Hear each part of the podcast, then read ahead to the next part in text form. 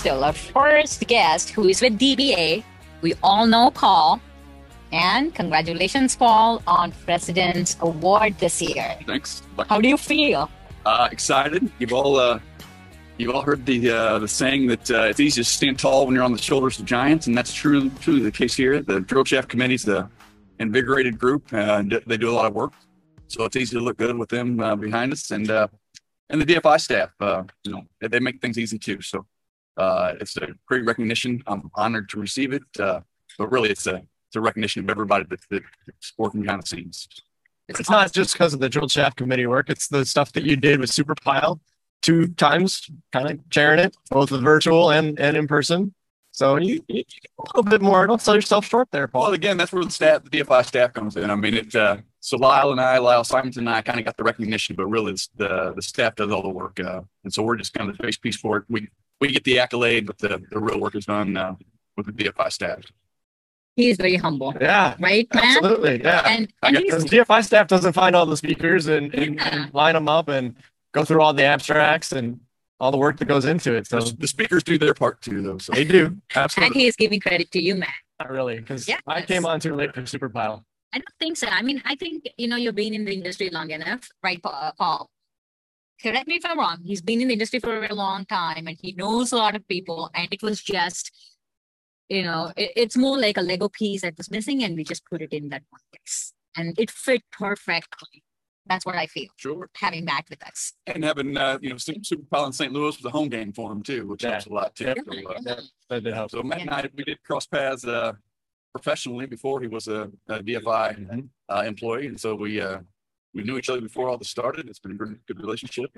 Well, Let's continue. 15 years probably. Thereabouts, all the way back to that 35W bridge. Wow. Um, so switching gears a little bit, tell us how, uh, what is life at DBA? Well, uh, What do you like the most? I, for, I like the thing I like the most is, is completing projects. So I love being on the job sites. I'm fortunate to be, uh, uh, if you want to call it a, maybe a senior level engineer that still gets to spend a lot of time on the barge watching drill shaft construction. I love that aspect of the job. Uh, it's very interesting to me to see uh, designs come to fruition. I love working with the contractors, the laborers on site. Those are my kind of folks, and I, I just enjoy the the banter back and forth on job site. I love it a lot. Uh, at DBA, we we try and be committed to being life lifelong learners, and so that's why we we're heavily engaged in industry uh, organizations like the DFI. We want people to have a passion of learning, learning new things, pushing the comfort level, Mhm. uh, not knowing your limits till you find them. So that's it's been a great fit. Uh, we're still a very small, dynamic company. Uh, it's been great. Really Yeah. enjoy it. Yeah, yeah. You guys are you guys are all spread out across the country though. Tell us a little bit about how that works for you, how you've maybe changed that over the last few years with going more virtual on things and Sure. So we, uh, most of us are spread out. We do have a brick and mortar office in Knoxville, Tennessee, where there's eight engineers. Uh, but really, we started, our roots are, are remote. Uh, so when, uh, everyone was working from home during the pandemic, uh, for us, that was just business as usual. Really no change at all. Uh, if it weren't, if it weren't for our need to have an, uh, a place to say onboard new graduates, we probably may not have an office. But really, we, we recognize that to, grow or to, to mature, uh, to bring on new employees, it's, it's very difficult to do that in a remote fashion. And so Yeah. it's nice to have an office where we can have sort of the synergy of people working together and, and socializing, learning, mentoring. That's a lot easier to do in person than it is across a, a Teams page. But, uh, you know, I've been with DBA for, uh, fifteen years or so now and yeah, but the working virtually, uh, it's, I, I don't know why more, more folks don't do it, to be quite honest with you. Yeah. It's, for us, it's been seamless. It takes the right personalities. Yeah. Uh, and it, it takes a, a concentrated effort to, to stay in touch, to have that social connection. Right. But with, you know, every, you know, webcams these days are fantastic. So Yeah, it's- I talk to the, I talk to folks in our office all the time, or Yeah. at different offices all the time. I'm, I feel like we don't miss a beat. Yeah. And you just mentioned something very interesting. Um, I think, uh, uh, the last two years during COVID, of course, we are out of COVID now, but during COVID, like, you know, there were a lot of companies that were looking for people and they hire new people and you just spoke about the same thing. And, uh, you know, it, it's not easy to be remote when you start with a company and, uh, don't know anyone and you have to build yourself, you know, build relationship and you don't know what you're doing. Are you accountable? You know, things like that. So was there anything um, that DBA did or you did that was helpful to manage that group of people who just started? Yeah, that's a good question. So certainly with a company as small as ours and trusting folks to work remotely, it, it, comes down to trust. We have to pick the right people. We, I mean, all we have is our culture and our reputation. If we, if, if either of those get damaged, then we're, we've got a real issue. So it starts with identifying the right people that can, uh, you know, that can spread their wings and fly in that sort of unbound opportunity. And when we started the company, you know, he was very trusting. He, but he was also very selective in the individuals that he recruited. Um, but he gave you just, he gave you all the rope you needed to hang yourself. But, it- you know, when they're, the joke is that, uh, when Dan showed up on your job site, something real bad had happened. So, uh, but he gave us as much opportunity as we were willing to take. Yeah. And so that sort of, uh, entrepreneurial spirit. That- that's what we're looking for in the, in the people we try and hire. The mentoring part is still a challenge Yes. we haven't, we don't have a silver bullet for- to how to tackle that just Yeah. yet. We do our best. Uh, we're open and honest with folks and try and communicate clearly with, with our people. Uh, but really the mentoring remotely is the challenge that we haven't solved just yet. Yeah, yeah. So, um, switching gears again, um, you've been, um, chair of Drill Shafts for a very long time. And, uh, I think, uh, this, this year, um, I don't know if it was because of after COVID, we had Las Vegas conference that was a super hit. But at the same time, we also had conversations in our leadership meeting yesterday that, you know, technical committee meetings went great this time and we had a lot of people in the room and we had younger folks in the room um, how much of a change do you see from when you started, uh, uh, you know, being a chair and now? And uh, what do you like about it? Uh, the change has been night and day. So I started in, uh, twenty thirteen as the chairperson. I think it was in Phoenix, uh, or Scottsdale, wherever the conference was. We had maybe six or eight people in the, in the room. An agenda that I had seen over and over again with nothing ever moving. It's the same agenda we see year after year after year, but very little movement. Uh, and I truly believe that the organization's commitment to funding the, the committee project fund absolutely transformed the drill shaft committee and I think several others almost overnight. Uh-huh. Uh, we were very successful writing, uh, proposals and getting, uh, awarded some, some very interesting topics. I think we've delivered on all of them. Matt, what about- we're we're in the process of it. Yeah, there might be one out there at this point, but yeah, a lot, uh, There you go. yeah. But uh, really, I think that that initiative, that uh, that foresight that DFI had to reinvigorate the committees, it they knocked it out of the park. That's what sh- that, in my opinion, is has what's changed the the dynamic. The rooms now are full. We have sixty some odd members in the drill shaft committee, Mhm. and in the room there's probably eighty or ninety people, and so uh, it's it's great. It's it, it makes it easy to be the committee chairperson when there's energy for sure. Now it's the same eight or ten people doing most of the heavy lifting, but that's okay too. Um, you know, as long as other people have a, a forum and an avenue to be able to share their input, it all all are welcome. Yeah, yeah, definitely. And I think, you know, I think we had this discussion again, like, you know, um, active members versus non-active members and what non-active members get out of it, you know, and there are times when non-active members, uh, break the barriers. Yeah, you never, you never know when that non-active member is gonna become an active Active member, member. yeah, be- yeah. For whatever project that comes up or, or, or what have you. Maybe they decide, you know, I can do what Paul does. Yeah. Well, and yeah. we're not, it's not like we're writing letters by hand and sending them to the sixty different people and only, you know, fifty of them are, are non-active, say. I mean, it's an email. It's, uh, Everyone wants to know. Yeah. And there's no harm in having, if it's a big group. Yeah. if They choose not to do much, do anything with the information, that's okay, but, uh, it's easy enough to disseminate it to all the people, whether they're active or non-active, so Yeah. Yeah. What's the downside of having it? I don't see the downside of it. None. Yeah. Yeah. None. To me, it's the same thing. None. You never, because you never know when that person is gonna do, take part in it. And, you know, everybody joins DFI for different reasons. Some are to actively engage, some are, they're just here to learn and, and absorb the knowledge from people like Paul that have the knowledge to share and are willing to share it, Yeah. which is, Yeah. which is awesome. Yeah. So, Um, and congratulations for being going to be an uh, you know empty nester soon.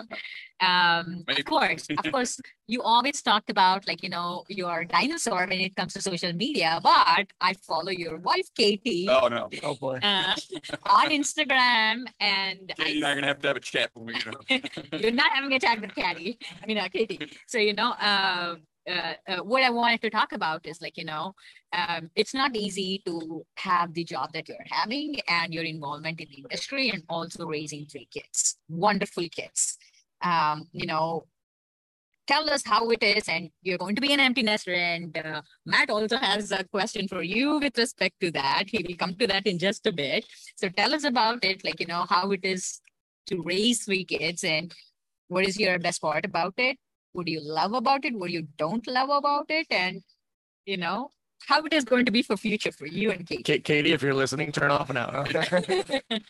Uh, well, I mean, what do you love about it? Of course, it's, it's just the family dynamic. I mean, we- we have a, we're a pretty close knit group. Uh, we have supper together every night when I'm in town. I mean, I, I do travel for work, but, uh, I- I look forward to when we have, sit around the supper table, uh, share our experiences from the day. You know, it's, my kids have a, uh, freshman in college and two, uh, juniors in high school. Feels like just two weeks ago, they were, you know, the twins came and, and PJ was only not quite two years old yet, uh, we had our hands full for sure. And people ask, "Oh, how did you survive that?" Well, I don't even remember the. I don't remember anything negative about it. All you remember is the fun parts, right, and the good stuff. So, uh, I- you know, you cherish the memories. It's been great. Katie's been a, a rock. I mean, certainly it's a it's a team effort. She's Yeah. she's awesome. She does great work. Couldn't do it without her, of course. Um, And for listeners, next time you see Paul and Katie together or separately, uh, you have to ask them about their dancing skills. they are amazing dancers. sometimes that takes bourbon to, to, to start that flame, but uh, and something we're willing to do that too. So uh, no, it's great. Uh, it goes quick. That's all I can say. They just uh, yesterday they were infants, and tomorrow they're going to be gone. So uh, Yeah. that's all you can do as a parent is, is uh, hopefully train them up and, and say get them out, but really see what they become, see how they blossom. That's the that's the real That's truth. what- yeah, yeah. Absolutely. Absolutely. So are you and Katie starting to talk about what's next? Uh, what you're gonna be doing with all your time? I mean, what, another ten hours a week for DFI are we talking about here? I mean, I know you wanna go. Shake your Uh, I'm uh, I know. I know you wanna go hiking and, and biking and all that stuff, but I mean, come on, you can only do so much of that before the body just says, Sitting up Enough. more, huh? Yeah. Uh, yeah, we, we've talked a little bit about what we want to do. Um, there's probably some camping on the horizon, uh, for us. Um, I, I'm a pretty avid baseball coach. I coached all my kids. Uh, Mhm. I, I could see myself taking on another youth baseball team. Uh, I really enjoy that, that, uh, that stuff. If I can keep the parents out of the way. right? Yeah, parents are great. Yeah, Until they open their mouths. yeah, right. When they write the checks, they're awesome. They're fantastic, yeah. No, so I could, uh, I think I, we've got a long list of things to fill our time. Uh, most of it's, uh, recreation, probably some volunteer work here ATV, there. ATV driving. Well, we tried that once and once, once was enough for us. If you, if you saw it on social media, yeah, that, that's, uh, I'm too too much stalking him, I think. Apparently. Glad I'm not on social media. Yeah. I'm Lucky you can't stalk me too. you know, it's fun. So, uh, Katie does post things on social media and whatnot. People come up and ask, you know, how was your vacation? Looked awesome. Like, How do you What? know? So uh, you you just spoke about uh, eating supper whenever you're home uh, together. Do you like to cook? Are you a cook? I cook a little bit. Um, Katie certainly ta- does most of the, most of the work in the, in the kitchen. Uh, I, I, I'll grill every now and again, but she, she takes most of that burden on. Thanks, Katie. When you get chance to cook, what do you cook? Grill, grilling, you said. Yeah, I do. I'll smoke salmon, uh, smoke salmon out on the grill or, um, you know, we eat a lot of seafood, which is odd. Of course, being in the Midwest, but, uh, we really enjoy seafood. So anything we can put on the grill is kind of my department. and, uh, all the other stuff is, is her, her department. She's willing to do it and she does a great job with it. I'm a lucky guy. Are you a hunter too? I do hunt. Yeah, I enjoy the outdoors. Like it a lot, actually. Um, tell us if you have a crazy story about your hunting. Uh, I've got lots of stories about. I'd say pick one. Pick one. Yeah. Yes, pick one. Uh, let's think about this for a second. Well, before I get there, I do have to identify the person that scheduled the DFI conference next year in Seattle on open day of duck season. That's gonna be a challenge. We're gonna have to have a serious uh, come to Jesus talk about that. But uh, hunting stories. Let's see. At least it wasn't Halloween. We're getting that. We're getting that Well, too. Yeah, I didn't want to break this, but thank you for that. I'm not the bad person anymore, so. Well, you can go dress as a hunter. We'll call ourselves duck hunters when we're in Seattle. We're we're gonna have to embrace this Halloween theme. I mean, yeah, we're going with it. So Yes, I'm looking forward to it. Looking forward to it. So yes, crazy story about hunting. Good or bad, whatever you want to share. Let's think about this for a second. So which one's PG rated? that's that's the trick. I, I- I'll take it back. Uh, so the part of my love for hunting is it's been a family affair. So my father, my, I'm the youngest of seven, six boys, and uh, so I've got five siblings that are boys and one one sister. Uh, my old man kind of races hunting, and so when we were fortunate enough to be uh, on the draw, like if, if you know he picked the whoever's turn it was, you get two kids to go with you, and all of us children would vie for the opportunity to be that person to to to, to make the cut and go hunting, and so just the the bond with your with your old man, your dad, uh, Oh, yeah. learning a skill, uh, spending time with them. Something always went wrong.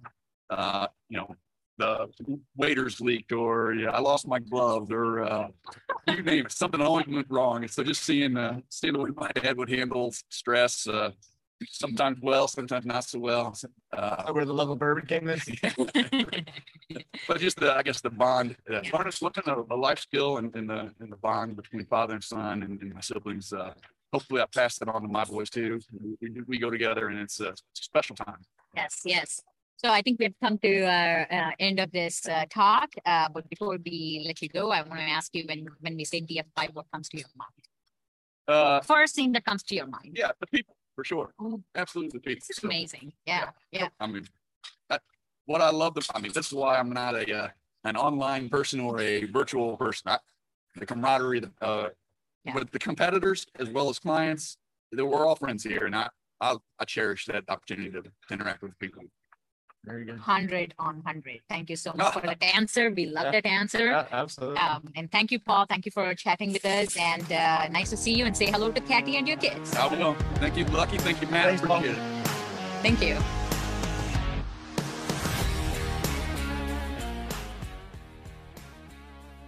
So we have Pascale Leonard here. Um, Good morning. Good morning. Now you He- have some French Canadians. yeah, Yeah. French Canadians, and she's with Double Star Drilling. Yep. Um, and I got to meet Pascale this year in May. I can't believe I've only known her for like five months now, but I feel like I've known her for longer time. That's That's true, right? and, yeah. and as soon as we met, we clicked it like this, hit it off. Apparently, I, I was talking with Pascale last night, not knowing I'd be talking with you again this morning. Like happy to be talking with you this morning and hearing about how you connected so quickly and yeah, jump, jumped right in with uh applying for the limited Yes, deep competition. Right. Congratulations for winning the grant. Thank you. Um, so we want to talk about um, a little bit about uh, your entry into this industry. Oh. So I I've heard the story, but I want the listeners to hear uh, what inspires you and how did you enter this industry? All right. So where did it start? Um, it started in high school. Um, when we have the faculties from the from the different different departments from the universities come by and kind of give their pitch, try to get a bunch of students to come join their departments. And the engineering department stopped by Mhm. and uh, figured, you know what? It's a pretty good job. Like if I'm an engineer, like I'm good at math, I'm good at sciences, like it only makes sense. It seems to be like a stable job. Um, at the time when you're 18 years old, that's basically all you're thinking about. Little did I know, or little did I realize then, that it was going to be a job that challenged me every day.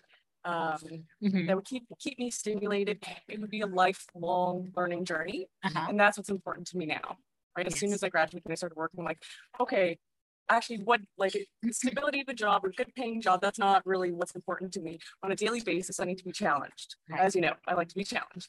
Uh, so I realized this was really like the industry for me, and I absolutely love what I do. So I started out in uh, in general earthworks, civil engineering. And uh, but not not uh, on the design side, but more on the contract side. So I started out as a project coordinator for uh, kitchen contracting in Edmonton, Alberta. And it just wasn't ticking all my boxes.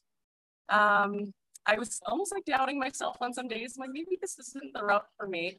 Mhm. Um, but I was also helping with uh, the development of the estimating softwares and stuff within the company.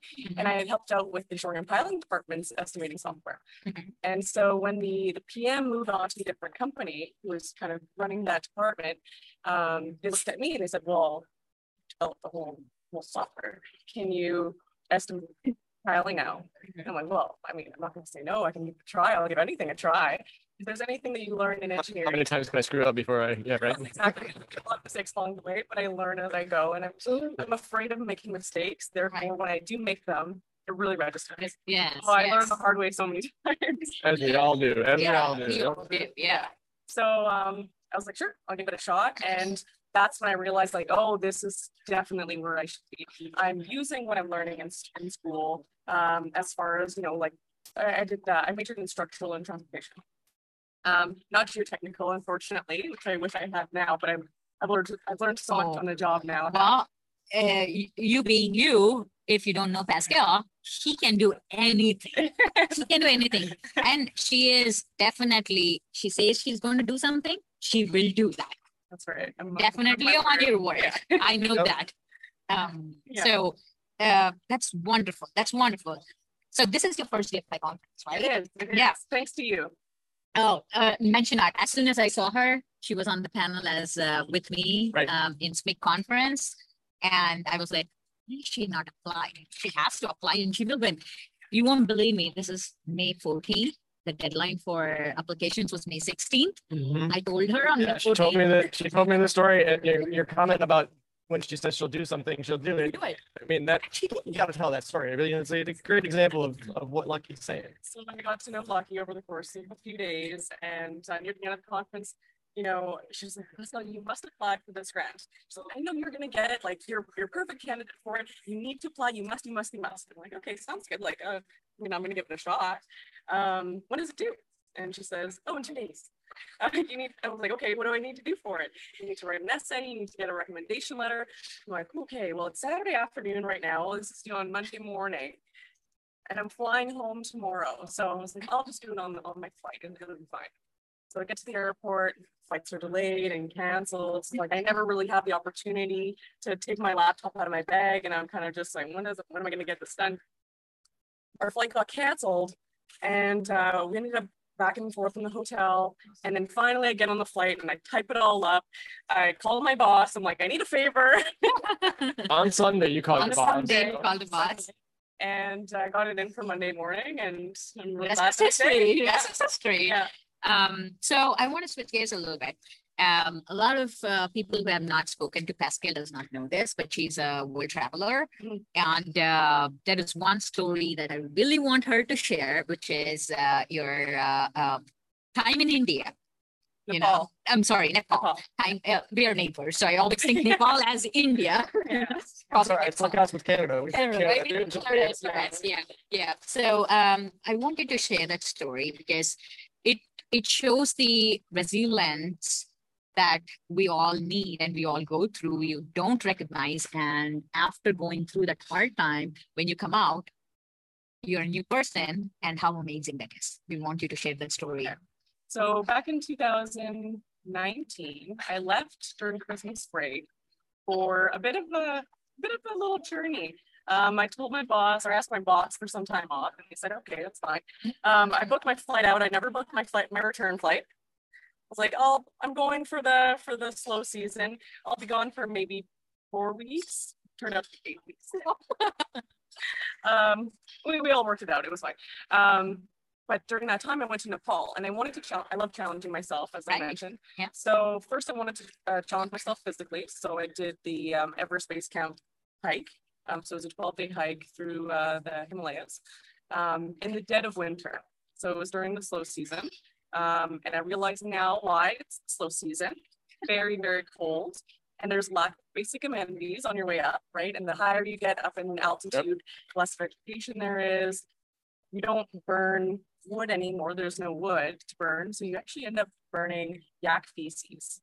It's a very interesting smell, but at the end of the day, it's a smell that you crave when you're craving Good. a bit of heat, right? Like, oh, give me that yak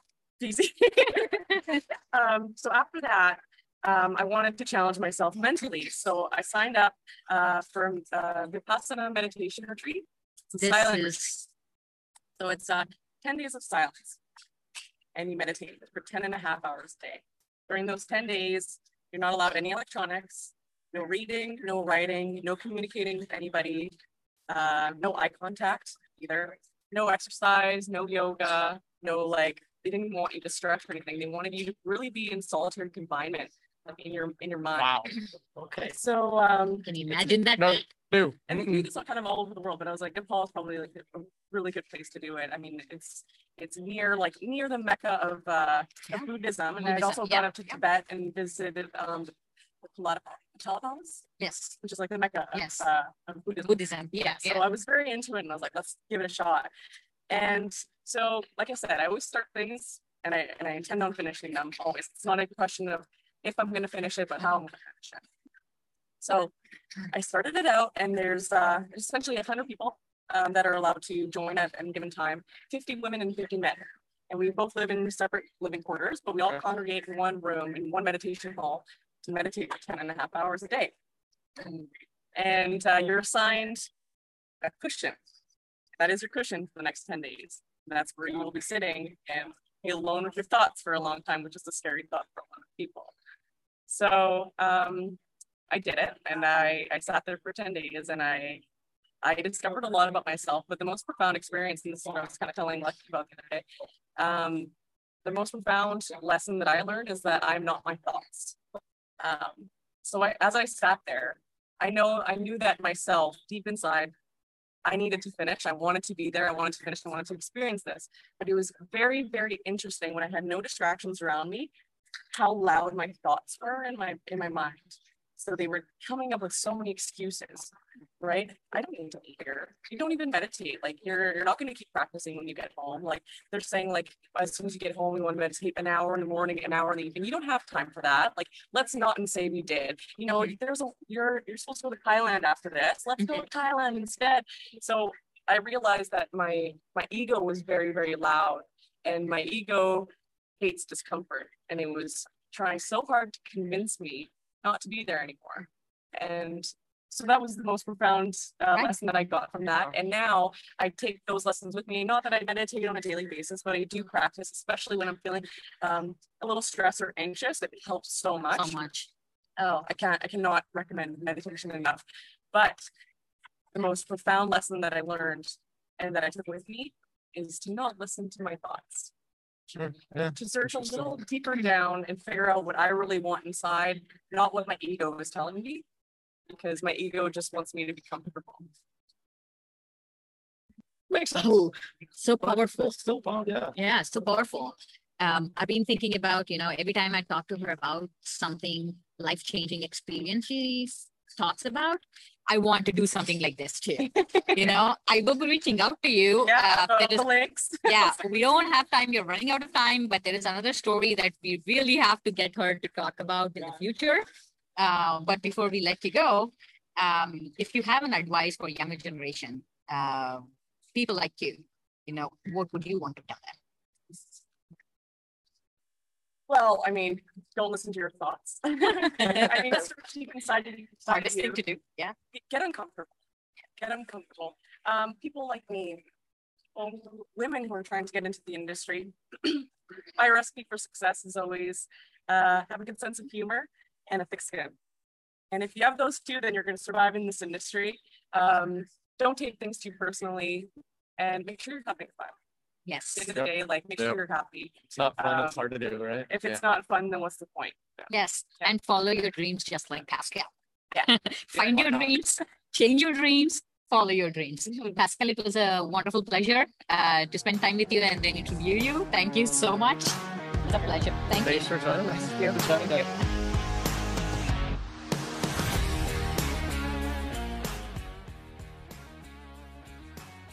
Hi, how's it going? Come go- on in. Franki, it has it's been a while, Franki. know. Right? know, yes. When's the last time we saw each other?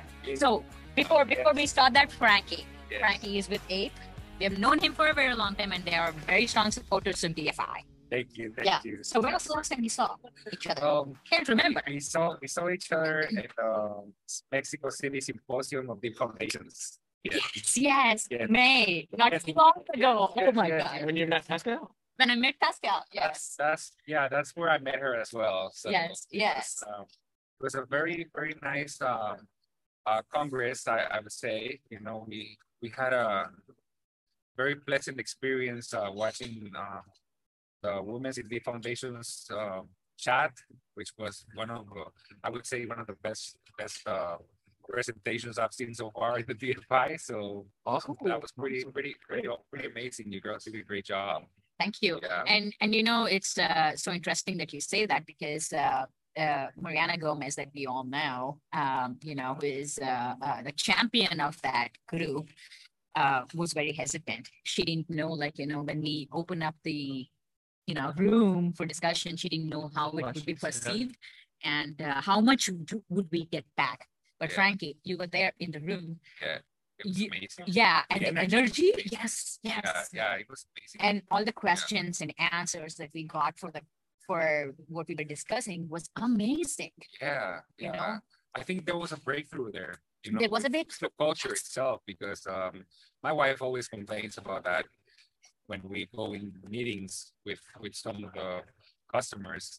They um tend to ignore her her questions or not not not give her much attention when we're having the meetings and stuff. And and and I think uh you know within the culture sometimes that's embedded in there you know that that uh the men you know have more importance than the women and things like that. And and that was like uh something that you guys managed to you know break you know and and show people that you guys- you girls can do as much as men you know and and, and more be- More. more and, and even more Thank yeah thank you.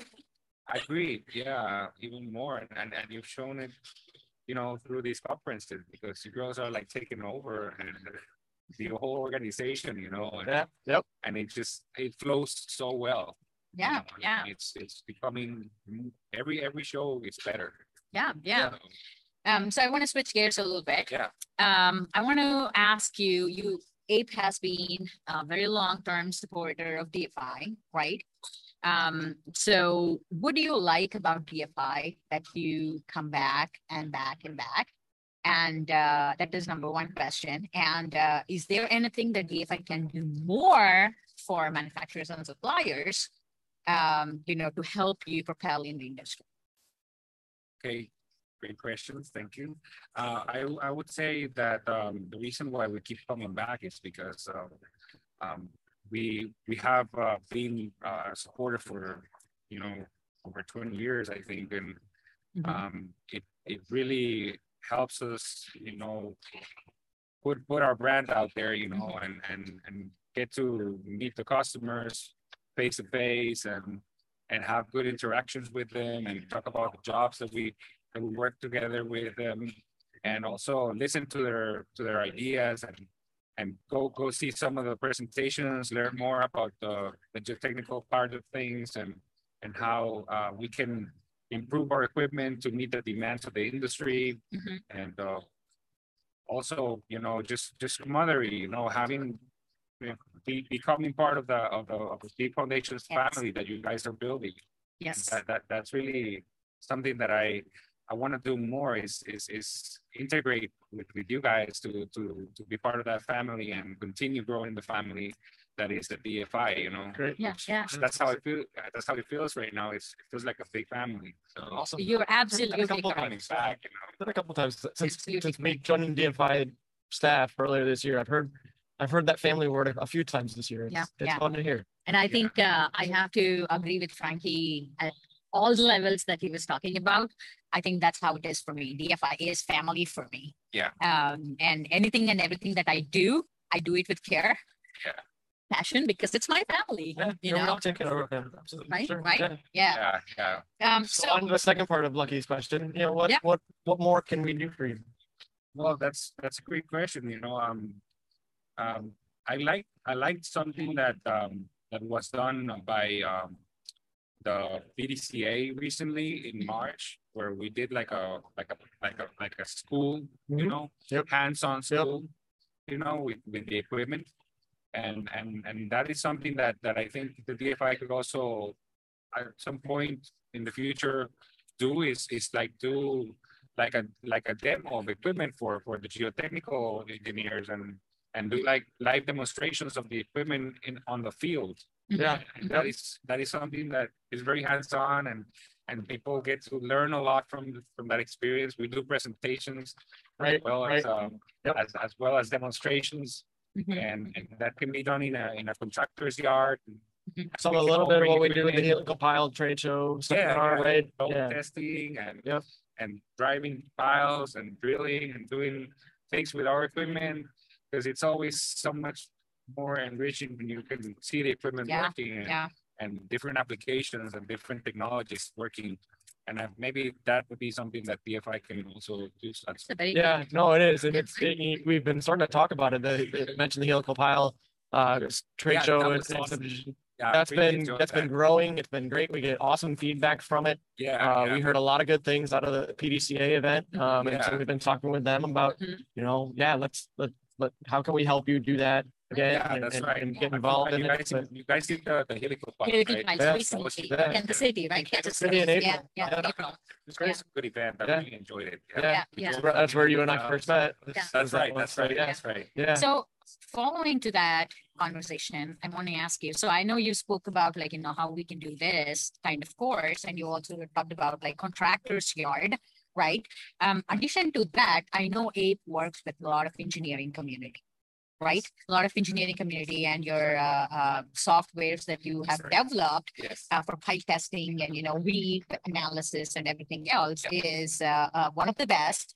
And you also have very good customer service that I know. Thank you.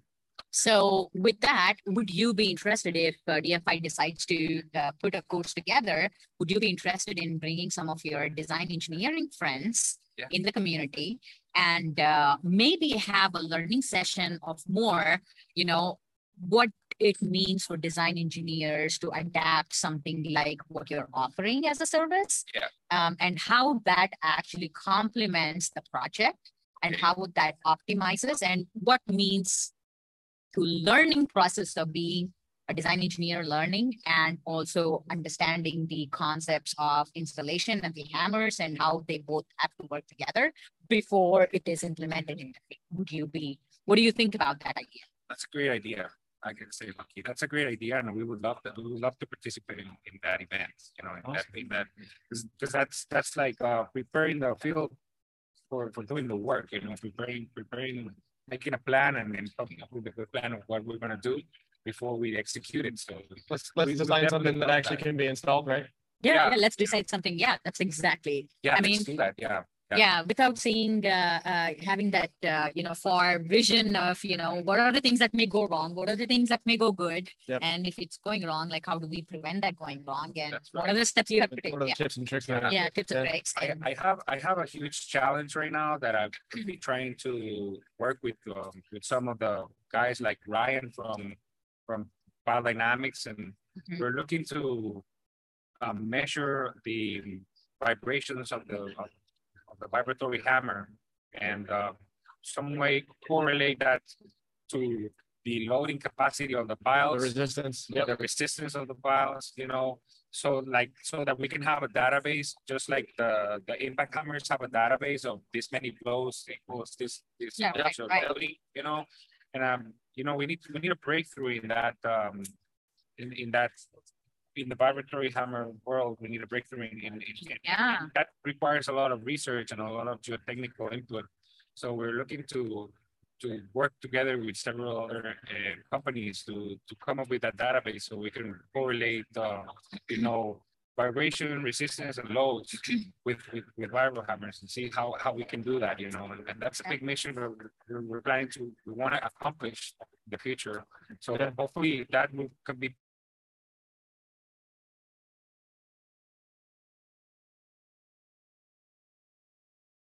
how we can put another leg into this or arm into this. Um, you know, um, research, he said, right? Yep. Professors and universities are a big part of this. Absolutely. So including professors, universities into this Yep. and Yep. you know, Getting other- them to these get- field days because they need that. that, Yeah. and we don't know what is missing with respect to research and they don't know what we can offer and us coming together and at the same time, them bringing their students to see We had, a- engineering. we had a, yeah, he- Telling we had a- Exactly, yeah. It was 30, 35 students that came, came through and, and saw stuff and Yeah. just watching their eyes when you guys were showing them your equipment and stuff just gets so big and like, that's so cool. and, Yeah, Right, all that stuff, seeing. Yeah, seeing yeah, the it, international geotechnical conference in Austin, Austin, um, that, uh, I think the GI, uh, it- it- Geo Institute, yeah. Institute. Uh, it was, it was, um, it was very, very dynamic and, and, and professor from the University of Texas, the director of the geotechnical department. Yep. He came to us and he's like, look, man, I want to do this with you guys. I want to help you develop this research so that we can write papers and then this can become, you know, something real that, that we can do interactively with, with the universities and the geotechnical people and also with us. So if we can come together and do that together, that would be awesome. That's awesome. So we are uh, almost at the end of our time. Uh, before we let you go, one question for you. You have worked on many projects around the world. So if you can pick one project that is very close to your heart and your favorite project, which one would you pick and where did you do this? Thank you for that. That's a good question. Um, I would say, um, you know, for, for me, the one of the most important projects in my career has been, um, uh, one that I recently did in Africa. Africa, mm, Yeah, we, we did a, a seawall seawall, okay, Um, it was in a very, very hard material called vermelho. Vermelho, vermelo, it's a very plastic soil, clay, very right? clay very soil, clay soil, very yes. soil, very, very hard. Driving, you know, it was very challenging to get that seawall in, especially because the design was made with double king piles. Oh, Oh, uh, and, Oh, yeah. and they would plug at the bottom, you know, and the contractor didn't want to use a vibro hammer because they had already built all the quay, all the new quay, and they didn't want to damage it with damage the it, vibrations. yes, yes. And so they didn't allow us to bring the diesel hammer that we wanted to bring because they were afraid that this vibration would damage the, the concrete. So we started driving these piles with the vibro hammer. We brought in one of the bigger vibro hammers, but it, it was so close to the quay that we had to bring an extension that was sixty-five feet long. So we could drive it, drive the sheet piles down with the extension. And then, you know, the- and the vibro wouldn't, wouldn't hit the quay, right? So we did that, but it was, the, the, there was so much plugging going on that we couldn't finish driving with the Bible. Yeah, and I, So, and I think, you know, we can talk about this uh, forever because this is an amazing project. Yeah. And, uh, you know, frankly, we want you to come back again and we will just talk about this project. okay, cool. Yeah, Thank you. Yeah, And, uh, uh, if you're going to Mexico next month for Yes. national, I'll be there. yes, then I will see you there too, Franki. Sure. Thank you so much for doing this with Thank us. you. It's a pleasure Thanks, to Franki. see you. Thanks.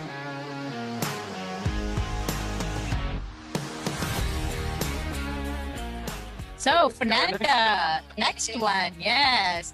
Fernanda, and uh, she is with Hubbell. Yes, Um, Hubbell. Hi. Yes. Hi, how are ya? We have met No, I don't before. think he's so either. I'm Matt. I'm with DFI.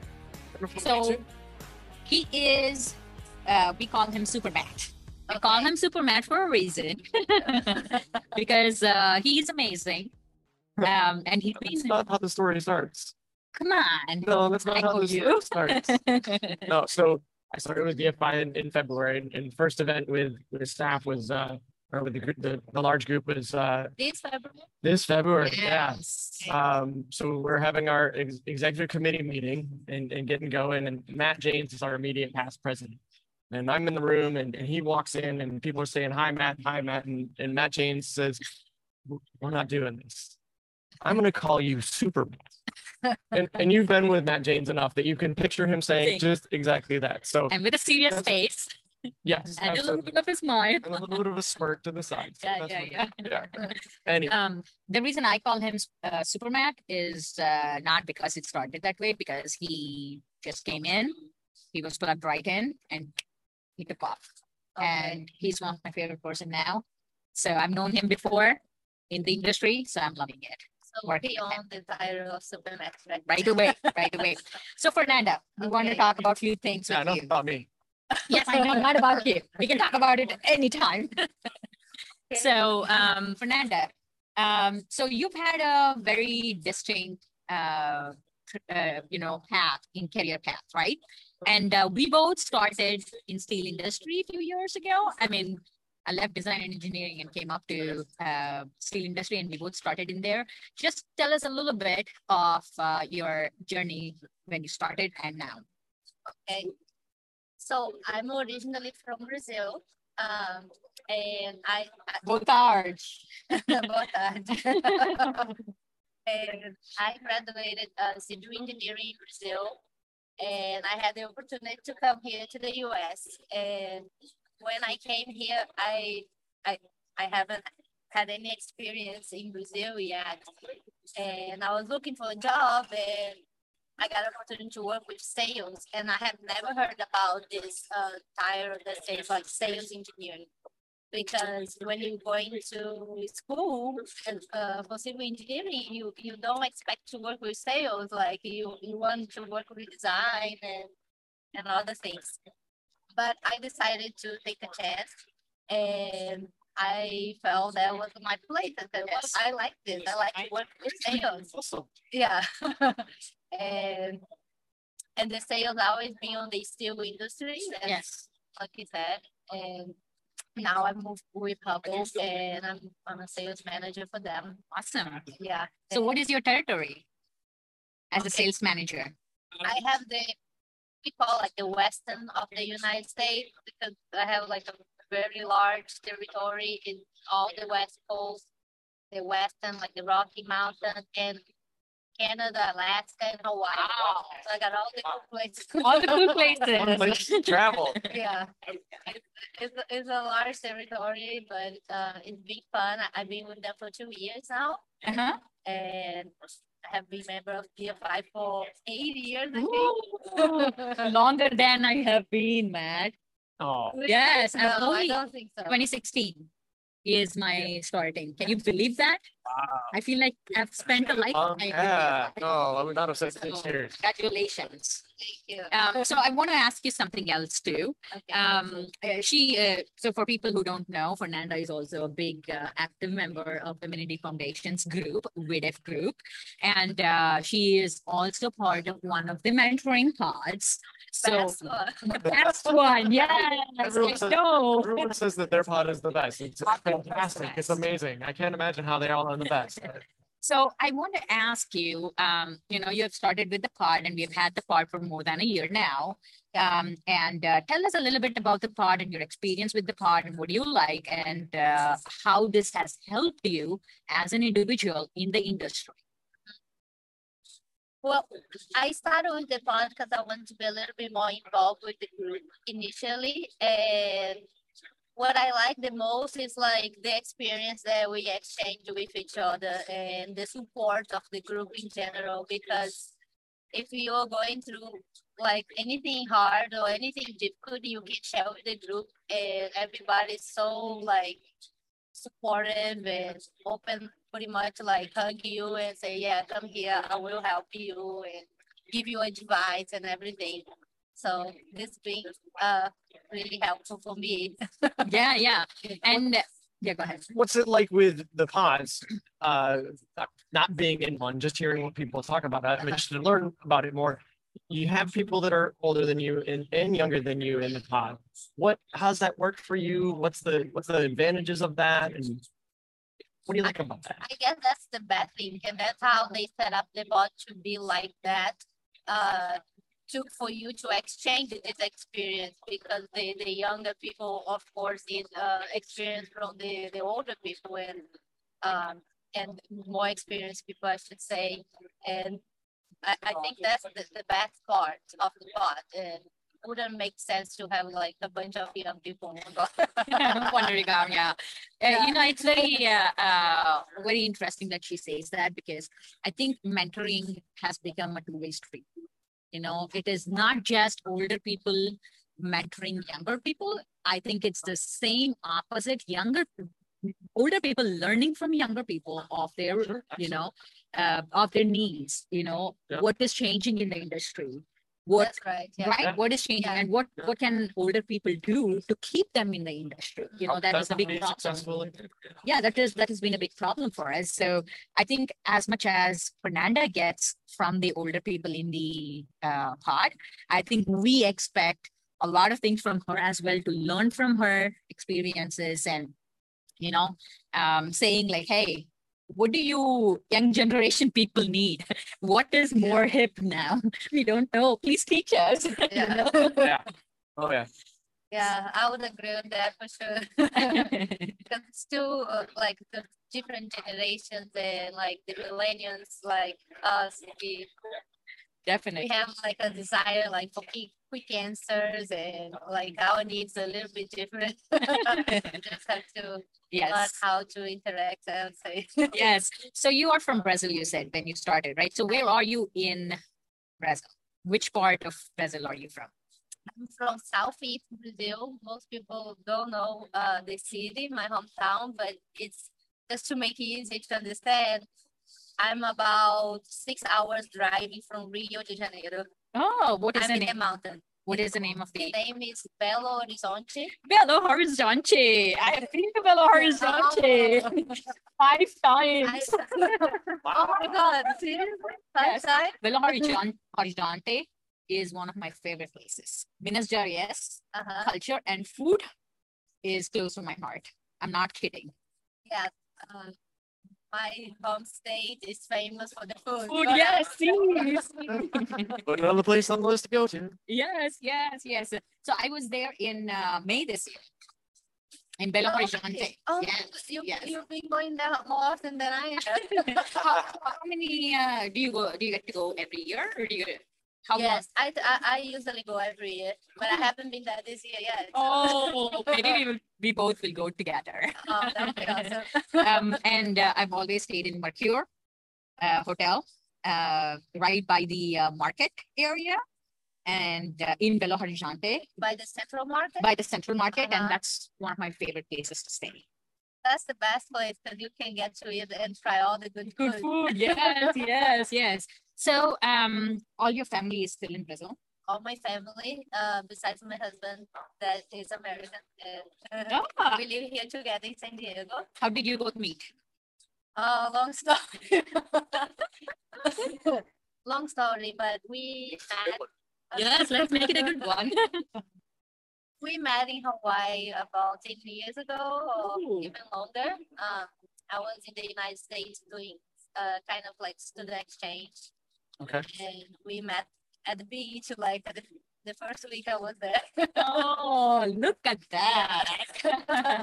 Love at first sight, Yeah. right? A little bit of long distance Oh. relationship, but it worked out How long were you uh, long distance before? about three years. Oh, Wow. that's a long, That's a long time. Yeah, that's a long time. I'm know. really happy that it worked out, yeah. right? Uh-huh. So, um, so did you, uh, you did your schooling in Brazil? I and then- did. And then came here, uh, for masters? Or No, for job? uh, actually, I came here uh, to be with him. Like, Oh, to be with him.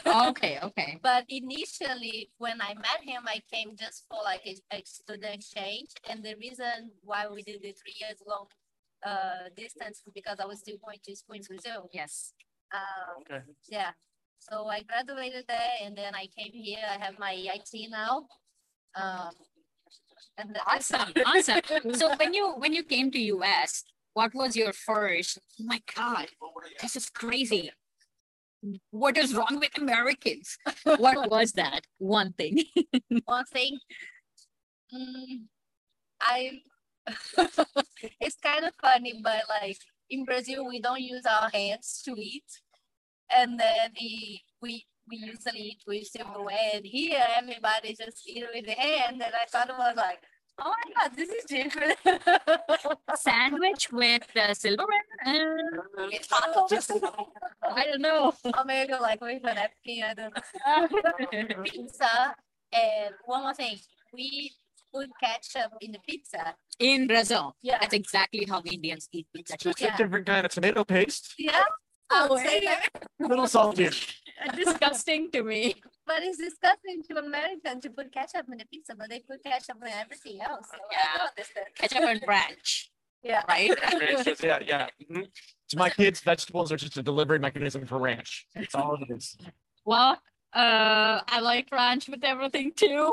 Sorry to say Uh, this. That's all right. To eat my uh, my piece of ketchup. so every year when you go back to Brazil, every chance you get, what is the first thing that you do? Uh, besides hug my family, I eat.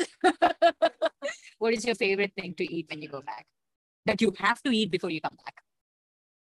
Uh, he- I, I, it's a popular thing. It's pão de queijo. Oh, de queijo, yes. It's a Brazilian cheese bread, and Oh, they okay. actually it got so famous that they sell here in the United States now. yes. But it's not. the- It's not the same. That's good. though. No, it's it's good, It's right? funny you say every meeting you would go to in Brazil, they would Right. coffee and pão de queijo. Yes. That's what they would give Yes. you. And uh, I found out recently that Costco has pão de queijo now that you can purchase. Um, and if you ever go to New York, Mhm. there is a Brazilian coffee house right by this uh, the uh, Ellis Island. Oh, you know, okay. and that place has the best pão de queijo. And the person who makes that and uh, barista there Uh-huh. is from São Paulo. Oh, really? Okay, so Gabrielle, I must Gabrielle, I try. think. yeah, and he's also a tattoo artist. Um, So I know too much about him. Apparently, you've been there frequently. Frequently, yes. So Yes, you get pão de queijo And- and, uh, do a tattoo. yes, to a tattoo. Um, and uh, uh, they also have a lot of delicacies of Brazil um, in that coffee house. So if you ever come to New York, reach out to me and we will go together. Yeah, get a taste of home. Okay, Taste of home, yeah. sounds like a plan. Yeah, Fernanda, it was amazing talking to you and uh, obrigada, obrigada. Thank you very much. And uh, it's a pleasure, Okay. pleasure to talk to Thank you. you. Thank you. Thank you. Bye bye.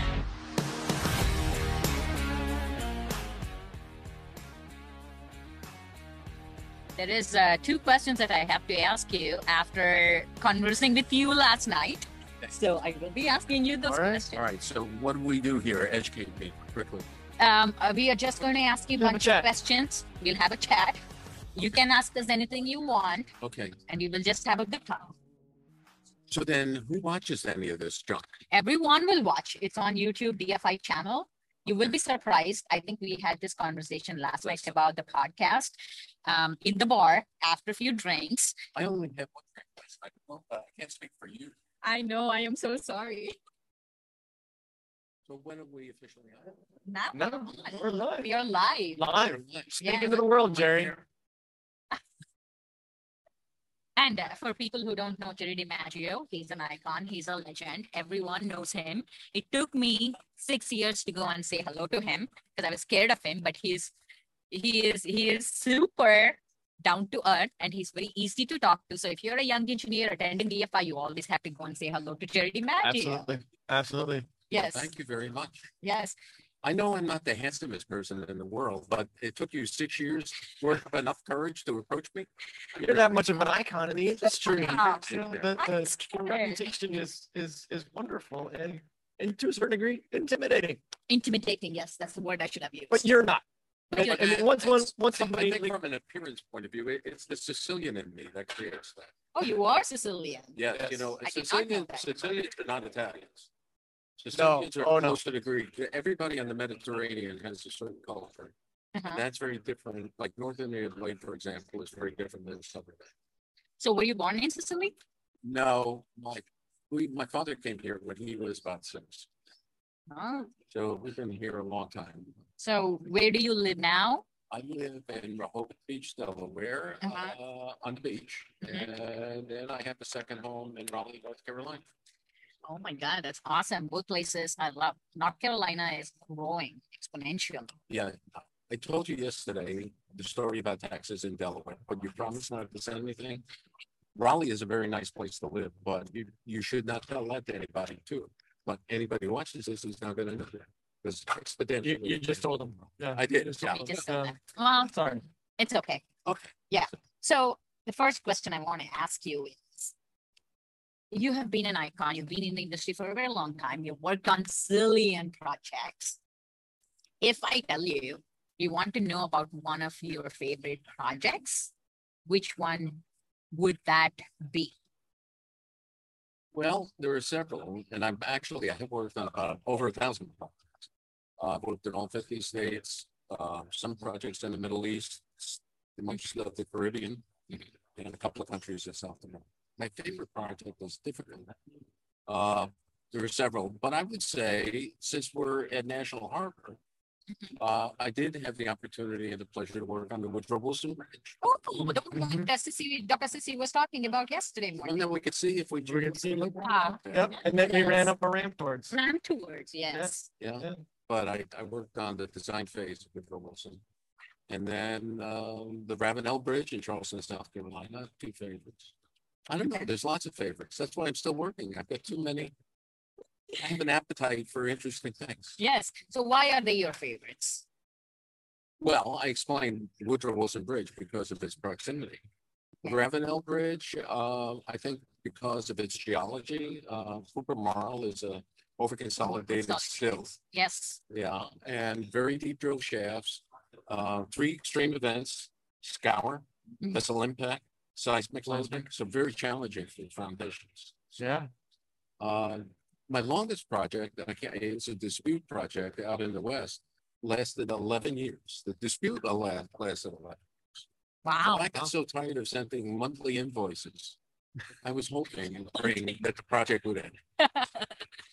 Finally, it did that for eleven years. Yeah, well, everybody was settled. Not everybody was happy with the settlement, but that's the way that. really, works. really are, right?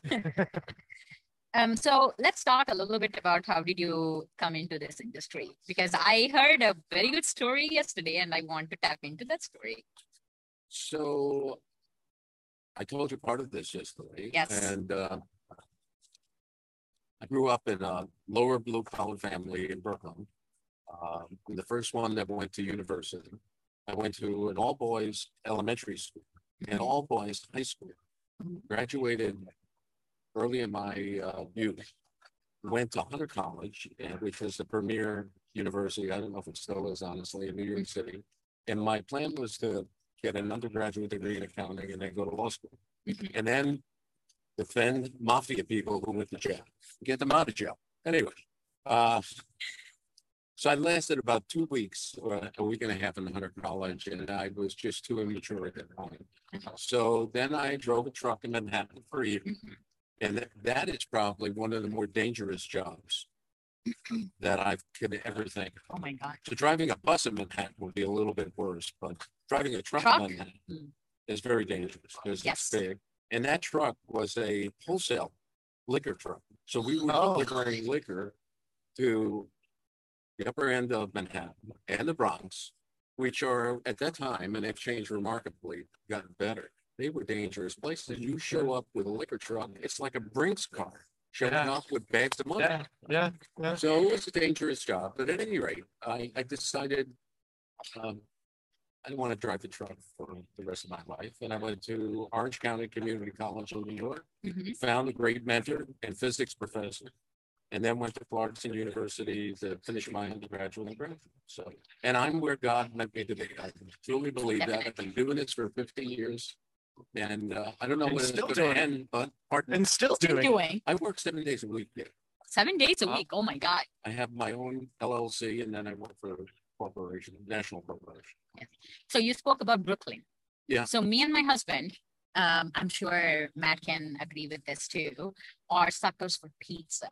Oh, And after eating pizza in Brooklyn, I cannot eat pizza anywhere Oh, no. else in the world. No, I, the pizza in St. Louis, I, I can't, I, it's awful. Yes. It's, they love it, but to me, it's, I might as well be eating paperboard. Pip, yes. It's so thin and, and hard. It's just, so, so it's unique. I unique. agree with that. And th- then the second thing, which is can't be replicated in my experience, are bagels. Bagels, No, yes. absolutely. You are Yeah. absolutely New York bagels and New Jersey bagels can't be replicated. In fact, by coincidence, I have some business in southern New Jersey next week. And my, my list of bringbacks are pastries, Italian pastries, and bagels. Because you can't get them. I, I think it's maybe illegal to carry them across the line you bring them into Maryland and Delaware, that might be, some might, might be pulled over by a state. trooper. people. Whoa, a state trooper works like a lot, that could be a felony, I don't know. Yes, and uh, if I uh, put you on the spot and ask you, what is your favorite pizza place in Brooklyn? Well, I haven't been to Brooklyn, uh, In in a very many long time. years, yeah. When you were in Brooklyn, what was your favorite pizza place and why? That would be difficult. Uh, I, I couldn't remember the name, because I left Brooklyn when I was eighteen, Okay, and I'm a little older. Young at heart, young at heart, if you know what I mean, right? Yeah, yeah. So another question for you is, yesterday, me, you, and Silas Nichols were talking, and Silas said, "Well, if you haven't met Jerry's wife." You have to meet her. She's the mayor of America. She actually is the mayor of Frankfort, Kentucky. Ooh, She has a key to the city for Frankfort, Kentucky. Key to the city. What Yeah. does that mean? Well, the mayor actually get, well, if you've ever been to Frankfort, Kentucky, you should go there. Okay. Has a a Buffalo Trace bourbon, if either of you mm-hmm. drink Yep. bourbon, that's where Buffalo Yep. Trace is made. And the two most famous buildings in Frankfort are the Buffalo Trace Distillery and the government building. And the rest of it is. So my wife was playing tourist in Frankfort while I was working and the mayor, a lady at that time. Uh, approached her because my wife was taking photos and said, can I ask what you're doing? She said, I love your downtown. So can I present you with the key to the city? And then it gives you some accolades. like, You know, it's all in fun, of course, right? Yes, Sure. yes. So how did you meet your wife? My wife, um, so there is a term that's probably not used anymore called a candy store. And a candy store sold uh, fountain sodas and newspapers and bottled water, bottle soda. And my wife's mother uh, ran that store. Oh, And I lived in a different neighborhood, but um. Friend of mine lived in that neighborhood and I met my wife through there. So we've been, uh, I met my wife when she was sixteen, I was seventeen. wow. Wow. Lifelong. Well, yeah, but traveling helps, you know? I mean, I do a lot of traveling, so I'm sure she's quite happy about it. Yeah, I, I say Been that all the time. married about my fifty-four family. years, but if you really add it up, I think I'm only married about seven years. Only all the seven travel. years. Yeah, all the travel. You know, that's exactly I tell my husband too, because I travel a lot too for work. And uh, I think that keeps our uh, marriage very interesting.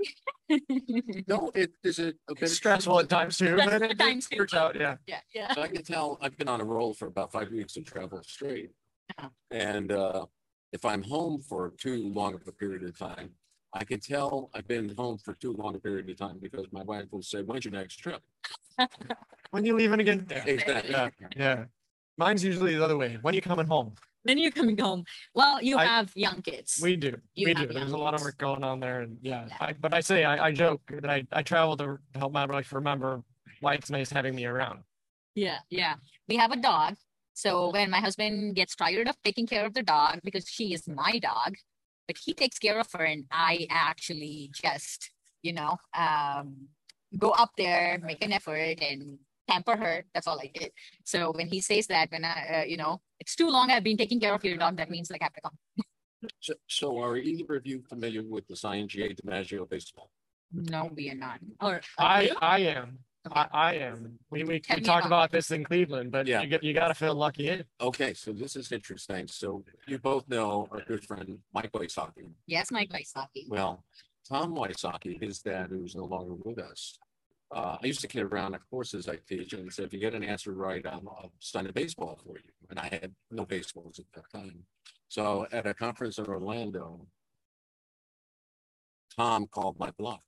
And he actually said, my son Mike, and I meet him in the exhibit hall And ironically, said, my son Mike said, get Jerry to sign this ball. So he he calls my bluff, obviously. So now I buy, uh, I just bought another dozen baseballs. There's probably a hundred of them in circulation. And it- they, so I would sign it. Two lucky world's best fan, Jay DiMaggio, quite legal. And it's amazing. There's about a hundred of them in circulation.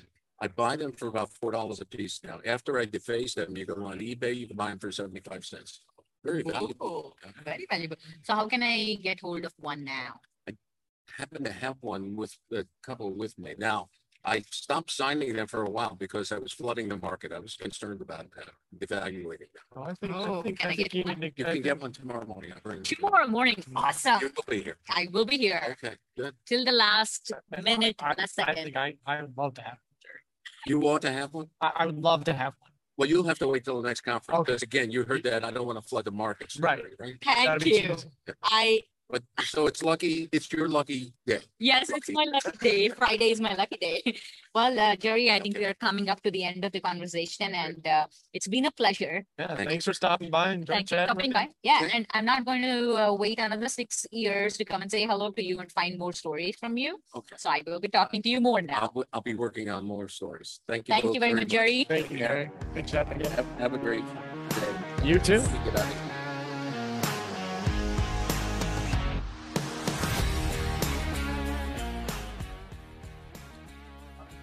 Game day, day two. Are you ready? We have a special guest today. Morgan and I are super excited to welcome Bradley Keelor, Director of Geo Institute. And you must know him from Director's Cut. If you haven't seen Director's Cut, you better get on it. Subscribe, subscribe, watch, and send him feedbacks. It goes click like, click subscribe, click get notifications, and we will let you know every time we post something to the channel, which is frequently. Yes, every week. And he gets to say this breathless. If you don't know what I say, you have to listen to him. So, Brad, thank you so much for being here. Thanks for having me. I've had a busy week. It's exciting to finally be back home and to be at uh, DFI 47. Right.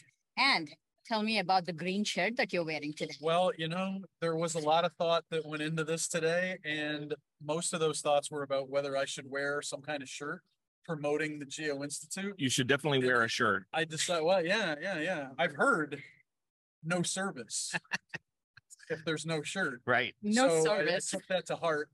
Uh, if you watch Sebastian Lobo Guerrero's director's cut, there's a great story about that actually to, to cross promote there. But yeah, no, so I just went with the green shirt today and I went with the uh, Geo Congress 23. I mean, you, Uh, you beat me to it. I was going to ask you about that. What's this? So yeah, so Geo Congress, for those who don't know, it's the Geo Institute family reunion. Happens every year. We move around the US and great technical sessions, great keynotes, award lectures, student competitions, lots of fun stuff on the side. So every year we make a promotional item for the committee and for uh, our board and some other key people to wear around. And for LA, it was the almost trucker hats, not quite. And we wanted it to be, we're celebrating trashy LA Los Angeles. Trashy LA. 1980s LA. Um, So, do we get to dress up 1980s LA and come up to the conference? if you would like to do that, we would certainly welcome that. Some large plastic rimmed sunglasses. Um, maybe uh multicolor like a like a pastel colored shirt with some hideous neon style cursive font on it. Yeah, go for it. It's awesome. I'm definitely doing that. Maybe not a, t-shirt with neon thing, but I may wear a dress with a neon thing. Definitely. It's gonna be it's gonna be really good. Uh, this year, one of the exciting things that we're adding is the Shamsher Prakash Lecture. It's become an ASCE award, and this will be the first time that the lecture is given. Uh, the awards committee is going to be deliberating on that pretty soon in the next few weeks. And uh, we'll make that announcement sometime this winter, and we'll have the first lecture in Los Angeles. That's amazing. So I definitely have to talk about Director's Cut because I got a taste of it last week. Tim Siegel and I were on Director's Cut and uh, Brad Keelor asked us some awkward questions, fun questions, and engaging questions. So tell us what went behind starting Director's Cut. So there are a couple things. One, at my first job over 20 years ago, I helped redesign the intranet. And to make it more engaging, one of the things I did is I did an interview with a different staff person every month. And I would ask them some questions about their job. They would have to explain what they did all day, but then I would ask them things like, if you were stranded on an island and you could only eat meat for the rest of your life, what would you bring with you? Oh my God. And so that happened. And then at my last job, I used to work for the British government. I was based at the British Embassy in DC. And every Friday afternoon, I would ask our entire team a question that they had to weigh in on. And they were often things like if you were a child in a mafia family and you knew that you were going to go into the mafia, Oh what would be the most valuable college degree you could get? and we would come up with things like chemical engineering and finance for money laundering um, and, and on and on. And really, what we found is a lot of degrees are useful to a career in the mafia. English, not so much, because you'd be all you would have to do is be the guy like when somebody was about to get capped, you could come up with a nice one liner. Oh my God. that was about it. And so during when when the COVID pandemic started, honestly, we were bored. We didn't have enough to do a lot of days. And so we decided we would start live streaming and start making some recorded content. Director's cut came out of that. I thought we would do maybe 10 or 12 episodes and everybody would get bored. And people watched. and I've had people, I've had companies offer me money to have their employees on director's cut. is Not Amazing. really how it works, but okay. And now we're going to be at 100 episodes pretty soon. Our 100th episode is going to be the week of November 7th. It's Uh-huh. going to be Jim Mitchell Ooh. of uh, Cal Berkeley and Virginia Tech fame. And everybody can submit a question for Jim. And if your question is chosen and I use it, you get a $200 discount for Geo Congress Oh 2023. Man, we have to get on it, Morgan. How much, how much do you know Jim Mitchell? Uh, I know pretty well, like from a admirer's view, a lot about him, but then I have some maybe technical questions or questions about some of the things I know and how they might tie into his career that I, I would be interested to hear about. I'm going to find people that know Jim Mitchell very Get- close. Submit the questions. The more the merrier. Ask them the que- ask ask questions from them, and I will submit it. what is? This is so for the 50th episode, we did a scavenger hunt where people had to go and answer 10 questions about things that were hidden in prior episodes. And same deal, the winner got a $200 uh, discount to Geo Congress. And we actually had somebody who went and tracked down every single answer. That is amazing. It was, it was crazy. So I want to put you on the spot Do it. and ask you who is your favorite geotechnical legend My favorite Geo legend. Besides and me, why? Well, I've Besides got a- Morgan. I've got a bunch, um, but I think somebody who's really in the pantheon and maybe at the head of it for me personally is Ken Stokoe. Um, and it's, I mean, obviously the guy's really good at what he does, so there's that. But I think his approach towards students is something that everybody should strive for. He has such a warm personality. He's welcoming to everybody. He will do anything for somebody coming up in the industry. And to me, that's why he's he's right up there. He's not at the top. But we have a new crop of geo legends coming in too. Um I won't give them all away because you got to read them in GeoStrata, right? Yes. But, uh, but I think Ken's Ken's probably Ken's at the top of the heap. Okay. So you asked this question to everybody on Director's Cut. If there is one person you want to bring on Director's Cut, who would that be? To bring on director's cut. Your favorite. Oh, that my favorite interview so far, or one that's coming up. One that's coming up. Oh man. Well, you know, I'll start by saying this, and you can tell I've had a long career in politics. We have very many worthy GI members to appear on Director's Cut. Everybody is valuable and interesting in their own way. Um, now, with that said, I think uh, Sean Ahdi from USGS, if anybody knows Sean, he's going to be coming up soon. He is going to be the Halloween episode, which you never want to miss the Halloween episode. I was a Frappuccino last year, so you might want to go back and watch that. So Sean's going to be a good one.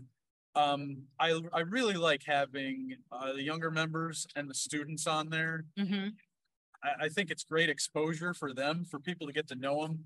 But also, wow, it's a lot of fun. And you find out things like Shirley Tang from the Pittsburgh chapter was on. And we talked about how in college she cooked on pretty much nothing but a waffle iron for two years. That's amazing. Some good stories there. Yes, yes. So um looks like we're to the end of the time. I want to continue talking to you because I love I talking to you. I know, I know. We want you, but um, so one question I want to ask you before you leave is when you think of DFI, I know you're very loyal to Geo Institute. Well, they, they do pay me. I know, but but weird how that works. but if you think of DFI and when you think of DFI, what is that one thing that comes to your mind? Well, I think that, I mean, I have a much different viewpoint on this being staff, but I think DFI can be a lot more nimble than GI. ASCE is a giant machine, and sometimes that works in our favor, and sometimes it does not work in our favor. So I am envious of the way uh, you guys can start stuff up seemingly on a dime and get it going uh, without having to have approval from a ton of people.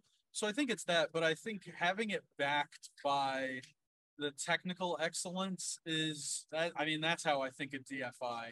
Obviously, I think of us that way too, but um, it's a little bit different with DFI. You guys have more input from the contractors, and you know we always strive for that. So we we really appreciate being so close to you guys and being Mhm. able to access that, even if if we don't have it in house. So I think that's probably a lot. Of it. Perfect. That's awesome. That's a very good answer. And uh, to close the session, I'm going to try. You can tell me how I will do. So don't forget to click link, subscribe, give feedback, director's cut. Don't forget. But if you're watching this on the DFI YouTube channel, you should do all those same things too. Definitely Yes. like this video, click subscribe, click get notifications. They will let you know every time they post something to the channel. Thank you, Brad. That was amazing. Thanks for having me, guys. Thanks, Brad. Happy to be here. Thank you This so should much. Be in DC more often. I would show up every time. And see you in Los, Los Angeles. Los Angeles next Don't year. say LA. Some people don't like. see you there next year. Thanks, guys. Thank you. Man.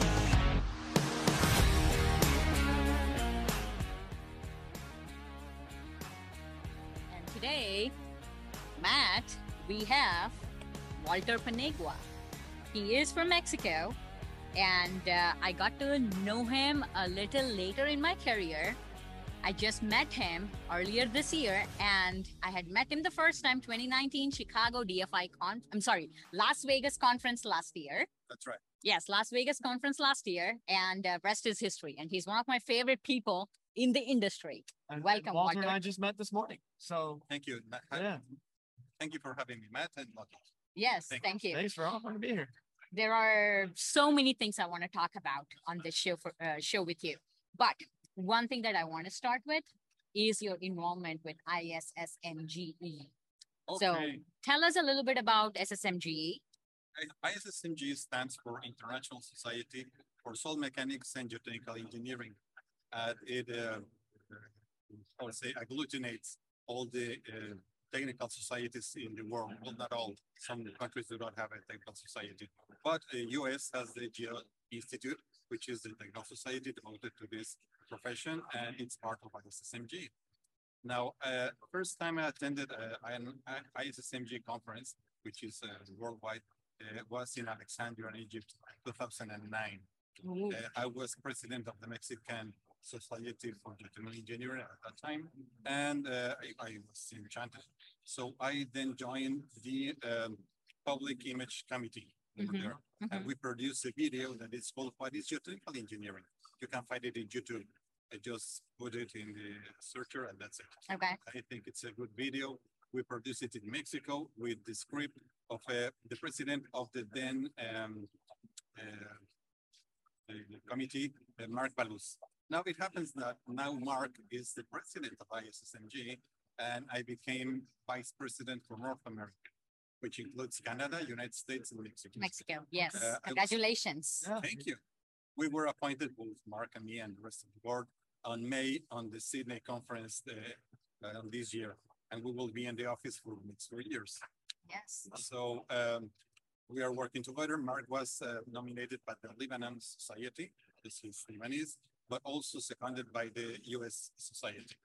uh, because he lives in the US like half of his time. Uh-huh, So uh-huh. that's why I became involved. I've been in other things um, in the process.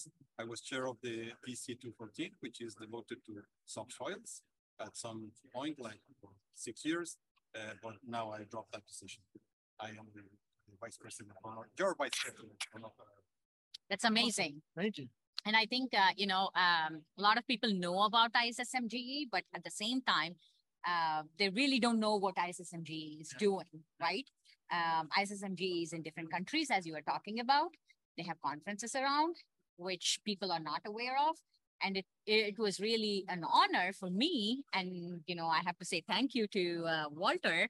Um, he, um, on behalf of DFI Women Indie Foundations, Nominated. accepted, yeah, Yeah. nominated and accepted Accepted. Public Relations Award in Australia this year. Yes, on behalf of the women. in Foundations Right, right. Committee. Yes, yes. Yeah. Congratulations, by the way. Thank you very much. Thank you. um, so, and, and also tell us a little bit of your involvement with SMIG.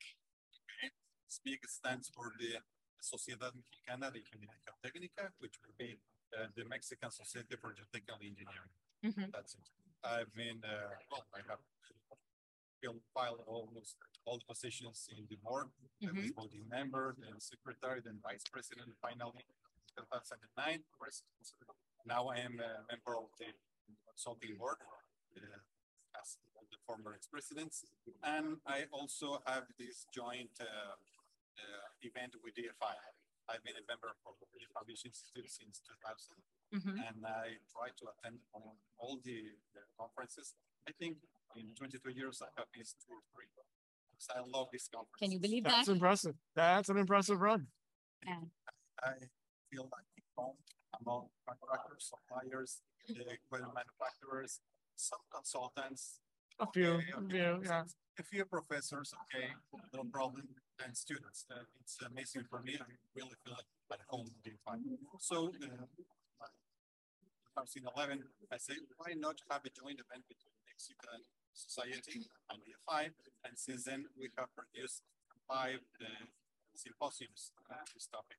It's in increasing interest. Mhm. Now we have a refereed publication after each uh, uh, of these things. And in the last one, which was this year, uh, Lucky was kind enough to join us Yeah, yeah. and uh, established a Mexican chapter of the Women in the Foundations. Yes, yes. With, Nice. with uh, Mariana and, and Mariana Gomez and Dr. Patricia Patricia. and uh, uh, I can't remember the other uh, person's name. Elvira Leon. Elvira, yes, Elvira. Um, she's also a um, amazing um, engineer. She's been in in the industry for a very long time, and when you talk to her, oh my God, you can see a halo on top of her head. Yes, yes, she, she's a very experienced consultant. Uh, Patricia Lopez Acosta, she's a researcher at the National University, and now she is uh, academic secretary, which is under the general director uh, at command. So she's a big one. yeah, Awesome. yeah. So I think uh, Matt, we asked him all the heavy questions. So let's ask him some fun questions. Go for it. Start thinking. I'm going to start All the right. first one, and Yep. you go the next. Okay. So, uh, Walter, what gets you started in the morning? In the In the morning, when you in wake up, morning. what gets you started and motivated in the day? Well, different things. Um, my everyday work is uh, a contractor. Sometimes trouble, problems. the phone ringing. Phone ringing. Bringing in the uh, drill that cannot be done, uh, pile that cannot be driven, things like that. That that's one thing. Other thing is that I teach uh, two the days per week, and I uh, kind of invented this course. It's called construction procedures, and I cover construction procedures in shafts, in piles, slurry walls, um, anchors, and micropiles, static load testing, etc. That's my everyday job. So really, it's a pleasure for me to deliver that course, and I've been doing that for 15 years. Always. So that's our thing that uh, keeps me awake. Other thing is that twice a week I play golf. So, Uh, I was twice waiting a- for that. Wednesdays and Saturdays, and that's very gratifying. Usually I wake up five minutes before the, the alarm sounds. Five, five minutes before? Before you- There they are. God. Yeah. For course. Uh, golfing? for golfing, of course. Yeah, yeah, yeah. That's mainly the thing that keeps me awake and drives me in the morning. Troubles and fun. I know, I know. All right, we'll go on that golf theme. Favorite course you've played in the world? It's a tough one. I will say El Camaleon in Cancun. Okay. The, the main reason is that that's where I made my first hole in one. Ah, Oh, oh, of course. That's there- not- There's always, a- yes. I had two. So. this one was Congratulations. first. It's a beautiful course, uh, uh, full with sinkholes and made, there's a limestone over there. Yeah. And Yep. with uh, underground rivers and it produces sinkholes once in a while. And the field, of course, is filled with those things which are another kind of. uh, Obstacle. hazards. Yeah. So is this the course that you have played a number of times with Jorge, your close friend? Yes. Golf lover? Of course, he has a house in Cancun and he's kind enough to invite us like uh, three or four times a year to have a long weekend golfing. And this is. Not what you know, who you know. I know, right? That's why I was asking that question. Next time I go to uh, Mexico, I will be uh, telling uh, Walter, hey, where is Jorge? so looks like we have come up to the end of our session. So I want to ask you one simple question. You've been part of DFI and you just said that you've been to all their conferences except two or three. Uh, when you think of DFI, what comes to your mind? Oh, continuous education. Continuous Update- education. Myself. That's, that's the main reason. I have to confess, not only to see friends like Matt and Lucky and many people here, but also to, to learn something. Because this industry is growing so fast that you have to keep the pace. Otherwise, you will be outdated in a couple of years. So the, the constant education for me, it's important and it's important to get it here where the people are talking, where the lectures are delivered, where the exhibition is uh, on, on the on the floor here. Amazing. Awesome. Great. Thank you so much, Walter. And it's always a pleasure to see you. And I, w- I hopefully will be seeing you next month in Mexico, Okay. next- Guadalajara. And next year in, Next year in, I don't know, in oh, you mean Seattle. Seattle? Yeah, Seattle. Seattle. I was getting And excited. you don't know, and you're gonna have your conference in November next year, right? Yes, Didn't you say, we're yeah, so conference with the we'll, we'll see each other a couple Yes, times next couple year. times. Yeah, Right? yeah. Hope- Thank you very much, Yeah. Walter. Thank you. It's a pleasure. Thank you.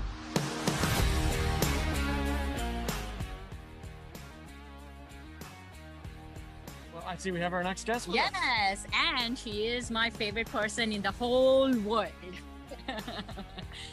Dr. Sissy Nikolaou. And Oh, good afternoon. How are you? And I have to say, thank you. I have to say, welcome, Madam President. Yeah, She's going to be Yeah. the next president of Geo Institute as tomorrow. tomorrow. She's going to be That's speaking close it. enough. Close enough. Yes, yes. How are you doing today, Sissy? I'm doing very well. I'm very energized. I'm sure. Oh, Yeah, Steph Davis. Yeah, it was incredible, amazing. Amazing. Yeah. Yeah. We think that what we do is difficult, but Oh my God. Something different. Oh my God. Maybe I will take a lesson here or there on wingsuit jumping soon. Start with skydiving, she said. Right? Oh yes, skydiving this year, my birthday. That's what I'm doing. so, um, on that note, I want to talk to you, um, and ask you, how does it feel to be made a President? Well, um, you know, I, I think that for all of us who serve in the organizations we feel strongly about, it's it doesn't matter what you're called as as long as you can contribute in Uh-huh. a positive way. And I remember when we started the Women in Lead Foundation and we kicked it off and it was a very, very small thing and I see what it has become of it and I am so proud to be like a lead part of, of, uh, of that. As you both should be. Yeah. I, I don't know if she she's saying little part of that. I don't I- think she was little part I'm of that. sure she wasn't. she but was huge part of she's that. Being modest. It was different times, you know, so I think um, also with the Geo Institute, the important thing is to, when you lead, to lead by example.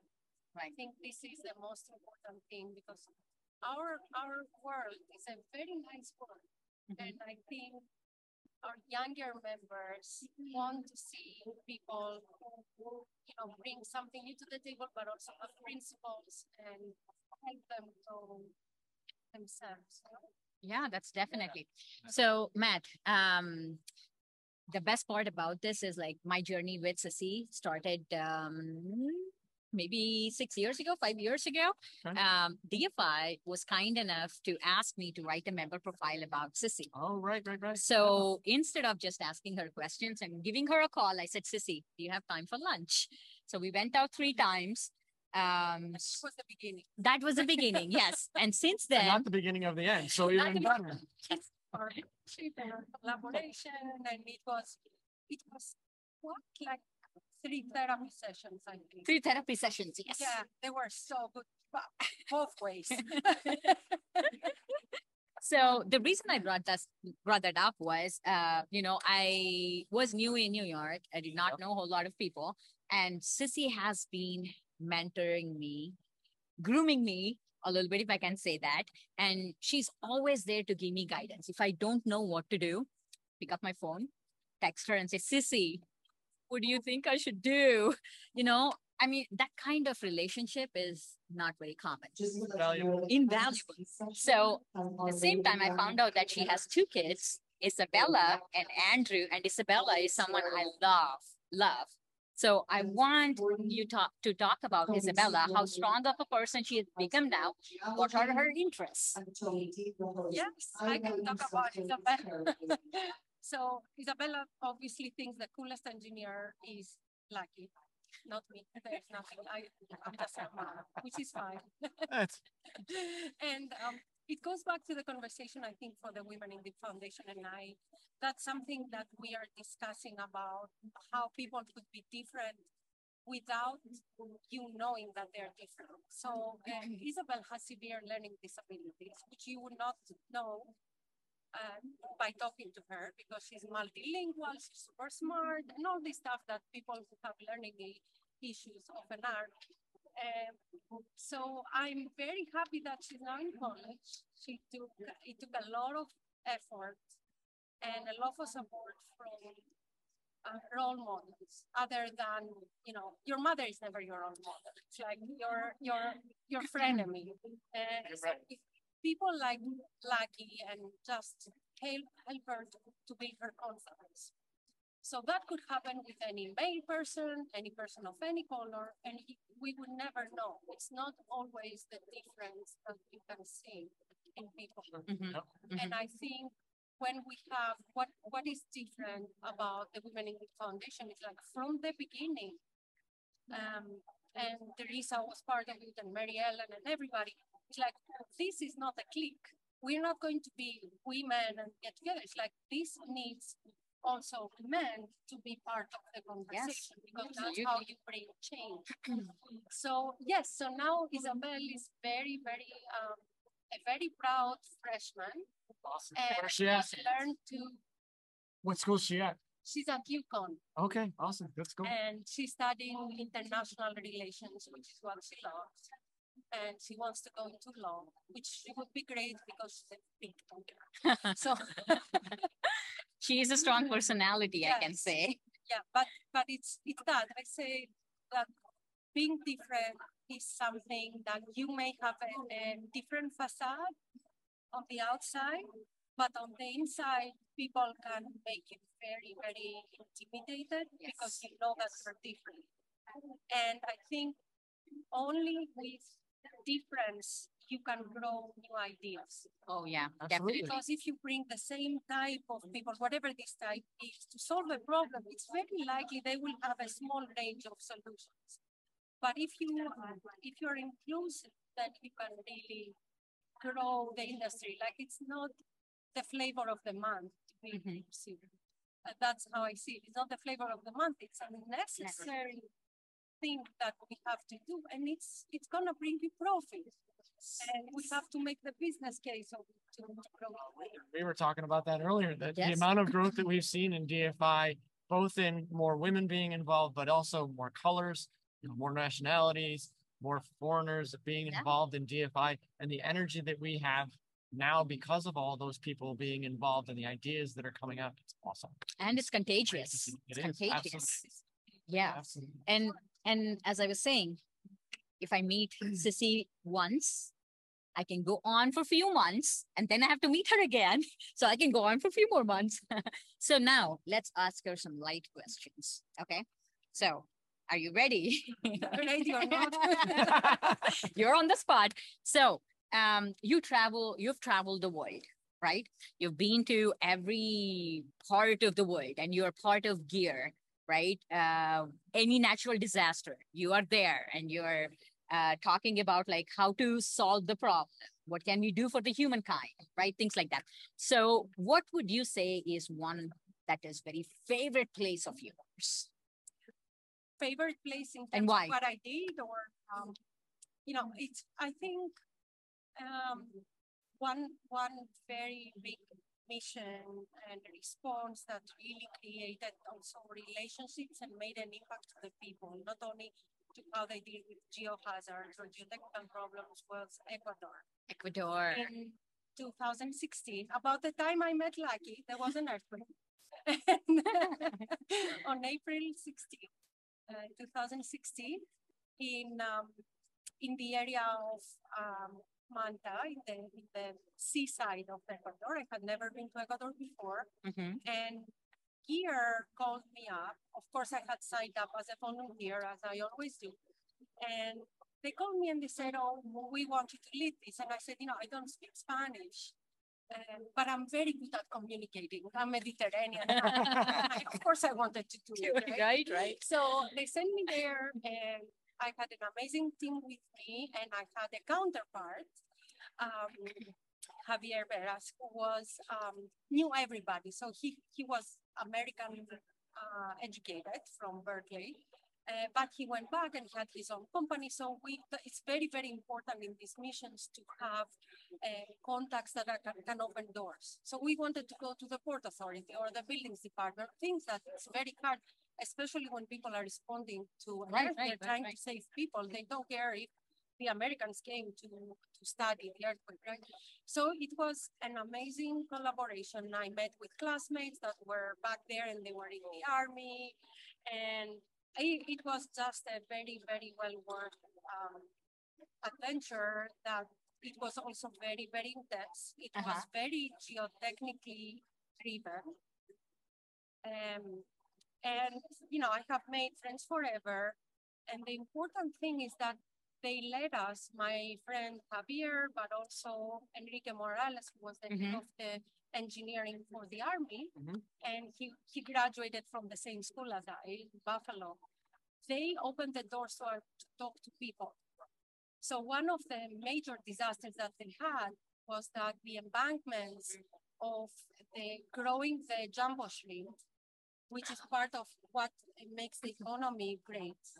Uh, you know, they, it was destroyed and people, as always, they don't want to leave their places. Right. They didn't want to leave, they stayed there, but the only thing they know how to do is to fish. They're Yeah. only fishermen. yeah So they let us talk to them, and I said, why don't we have them be part of the reconstruction? They know how to use their hands, and they have the, be- the best interest for this to, to work out. Let's teach them how to build back the embankments. right right And it was a true lesson in resilience because it gave them a purpose. purpose yeah And it was direct. And, and you know what? Talking to their kids, I can guarantee you that some of them are going to be engineers because now they appreciate that. yeah yeah So somehow I came back, right? And I, I'm going to finish the story. It's a, it's a long story, but I came back and I spoke to um, um, the uh, senior advisor to President Obama for resilience. That I had met the, the resilience summit of, uh, for earthquakes. And I told her the story, and she's like, "How did you come up with this? That's amazing." And I said, "Well, it's natural to me, right?" And she's like, "Oh, we need to hear more about it. Can you come to the White House in two weeks she's been to the White House. and talk to us about it?" I'm like, "Yeah, sure." So it was, it was. So what? Going back to what you said, what makes these missions successful is that if you can go out of your comfort zone, and I think engineers their comfort zone is within their science Mhm. and what we do as engineers.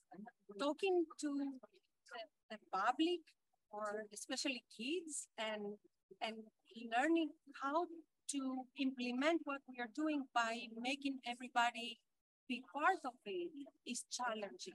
Yes. And you know, as we change, I hope that this will be part of, of what we do. Yeah, and uh, you've been uh, uh, impactful in different parts of the world and every corner of the world. Thank you so much for everything you do, and and I'm looking forward to contributing to GI as you being the president. You know, I'm looking forward to contributing, and I think we are coming to the end of our uh, talk. Uh, but before we leave, I want to ask you, what is your favorite cuisine? Ah, well, that's Greek. I cannot. Oh. uh, and she cooks very well. I, I don't doubt. She cooks very well, and I've had her. She she cooked Greek food one Christmas for us in her uh, home in New York City, and I still remember every single thing that I ate. so thank you, Sissy. Thank, you very much. Thank you. And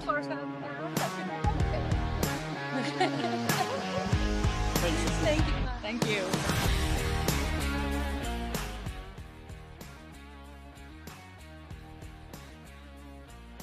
Well, we have our uh, next guest, Jay. from Jay.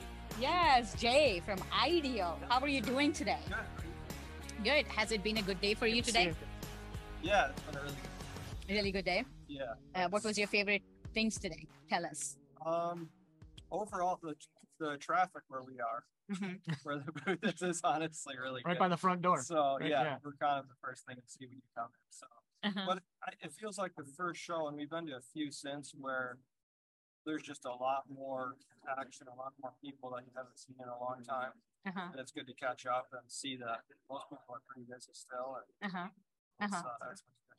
So um, I want to ask you, uh, what is life at Ideal for you? What does a day look like for you at Ideal? Okay, uh, it's quite varied. I'm the CEO, so um, obviously responsible for strategy and finance and meeting with the managers. Uh, but I also get involved in there's a particular area that needs focus. So last week I was on the West Coast and more of a sales hat. Uh, Uh-huh. This week I'm just working with the team at this booth. The beginning of the week was a lot of interviewing, so it's it's all over the map. Yeah. Um, So are you Go ahead. from Rochester originally? Yep. Okay. Born and raised whereabouts in Rochester? Penfield. Penfield? Penfield. Likewise. Okay. oh, Yeah. really? Yeah. Nice. Yeah. Yeah, right on Creek Street. Okay. I Did you live right there? uh, I lived off Henderson. So Okay. yeah, I buried there. Nice. That's great. amazing. Yeah, Small, small, world. world. Well, yes. I knew these guys were from Rochester. So Oh, that's why. Yeah, you lined it up. Yeah. So, as a CEO, if I can ask you, what is the most challenging and most difficult decision that you had to make? Most challenging, difficult.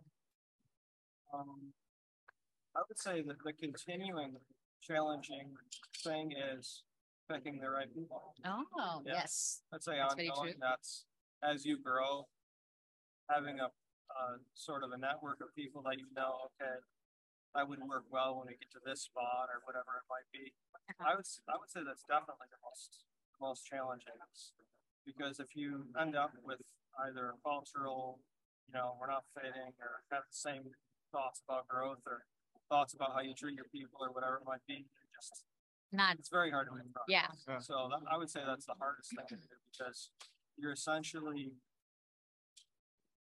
acquiring something or joining up with someone when you haven't really had any experience, right? Mhm. Working with that person other than what you've heard and that kind of thing.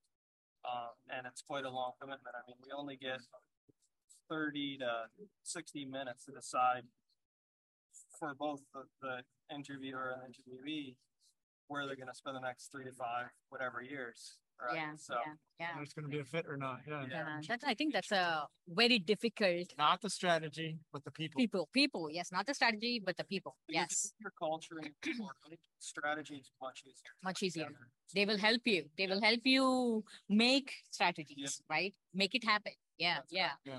Um, so another uh serious question. Um, so if there is a younger engineer Yep. who will be watching this or who is watching this, um, if they want to aspire to become a CEO of a company in the future, what path do you think they should take and what are the skills that are important to build on the way to becoming a CEO? Yeah, so like from a student or a, from a young engineer, uh, so, and that's assuming they want to be. They want to be one. They want to be one. Let's say they want to be one. I mean, So, I, I think that, you know, younger generation are a lot more ambitious than Yeah. we were. And for Yeah, us, like, absolutely. you know, yeah, right. So that's why I'm asking this question because I think it will happen more, yeah, more importantly than what, what we think. I think, I mean, you have to, and, and there's, there's a couple different ways to look at this, but getting broad experience, I think is really important. So engineers are going to tend to be more focused on maybe, Uh-huh. I'm gonna put, every- put them all in a box for a minute. We're used to it. So okay. We put CEOs in a box More too. focused maybe on the numbers or technical data, histories. Mhm. Um, and then maybe less about, maybe a little less about people, less about interaction, networking, although Uh-huh. this group is certainly very, very good at it. Uh-huh. Um, that's like the general engineers that, right. that I work with and currently work in the company. Um, so the relationship side, the people Mhm. side, and then spreading out, getting opportunities to work field, getting opportunities to work uh, strategy, Mhm. finance, those different things will come in really handy if you're going to try to eventually be the right person Right person. role. Yeah. right? What about business development? So yeah, the sales side, sales facing side is where you tend to see a lot of CEOs come from, right? They've been working for this, they know the customer, they know what they want, all that kind of thing, and it's more natural for them to to want to uh to have the pieces and understanding of the market. So it's like, oh well, they should be the CEO. They seem to seem to be the right the right fit for that. Um, so Uh-huh. yeah, that's what I would mean. And business development is, is a great one because it's probably more important than More of the other areas. Yes, Yeah. definitely. Yeah, that's a great uh, answer, I think, right, Yeah. Matt? Absolutely. Um, so let's move on to lighter questions as we want to ask you. I'm sure you go on vacations with your family, right? Not a ton lately, but yeah. Yeah, last two years has been. Well, last two years, not a lot. want the the, uh, the truth of the answer that sounds good. No, No, we go out to see family a lot. family a Uh, lot. Yeah, Where are I family? from Alberta. Oh, So, Alberta. Yeah, I have family kind of sprinkled around, but my in-laws are, are up in Edmonton. So, Edmonton. Yeah. That is amazing. yeah. So I work for Barr Engineering. Okay. Uh, you must know Barr Engineering. Yeah. So they, yeah, they have an office in Alberta, Canada. So I've been there once and it was super, super cold. Usually it is. It's huge. Fun. It But it's- will get hot, for like one month. uh, Yeah, yeah. Like Yeah. lights off. Yeah. And beautiful part of the, uh, part of the country, right? Yeah. Beautiful part of the country. Yeah, well, Edmonton, where it's pretty flat, a lot of oil. Um, they, he grew up in Calgary. That's a lot nicer. It's ninety minutes from the mountains. and Right, that right, part, yep. all that kind of Banff, yes, yes. Uh, the farthest I've been to is, uh, um, North Cascades. Mm. Uh, we didn't cross the border and go into Vancouver, Okay, so we could see Banff and everything. I've been to Vancouver, but I've never gotten a chance to see Banff, but, uh, um, I'll definitely be going back. That's on my bucket list. yeah. So, so for you, beach or mountain? Um, that's a tough one. Honestly, I like both. I, I s- used to snowboard a lot, so I love the mountains. Uh-huh. Beach is fairly relaxing stuff, so it's, if it's a good Beach beach, also. Yeah, both of them, right? it's kind of hard to, yeah. I like variety. Spice of Awesome. life. Yeah. Best Yeah. way to do it. Best way to do it. So I'm coming back home to Rochester later on this year. Best new restaurant. Where am I going? Best new restaurant, Mhm. like a bunch of disappeared, but Well, that's some of it. Yeah. yeah, Yeah. Yeah. yeah. In town, something that's that's newer. I don't even, I don't even know what would be would be a What is your favorite restaurant? Yeah. In the area. It depends on what you like. What do Um, you like? I like everything. Again, just like the, the mountains beach thing, right? TPs, Guys, TPs if you're going for Irish, right? Yeah, TP's is Yep. great. It's a Yep. nice, real experience. Irish, Mhm. yeah, Irish pub Nick restaurant. Nick Tahou's for the original garbage plate. Yeah, Oh actually my God. charges. You think Charlie's is better? Charlie's. the That might be fighting words. Yeah, yeah, you- their sauce is pretty good. Okay. So. All right. You got it. Have you I, tried one? no, I haven't been to Charlie's So I in had- forever. I've had some guys try it. It's definitely- So Charlie's is Italian steakhouse? No, it's like a burger joint. Oh, burger uh, joint. Do they have veggie All right, you better explain what a what a garbage plate is to Lucky because I don't think she knows I don't one is. think I know. So it's based, if, if you've got, the traditional one is mac salad, cold. And then hot home fries, it's the square fries on, on the other half, massive plate, like typical big takeaway, you know, box. And then on top of that goes typically two, two cheeseburger patties. Oh my God. And then on top of that Oh, we're not goes done yet. like this spicy meat sauce with like ground beef, usually ground beef base in it. Just dumped on top of the whole thing.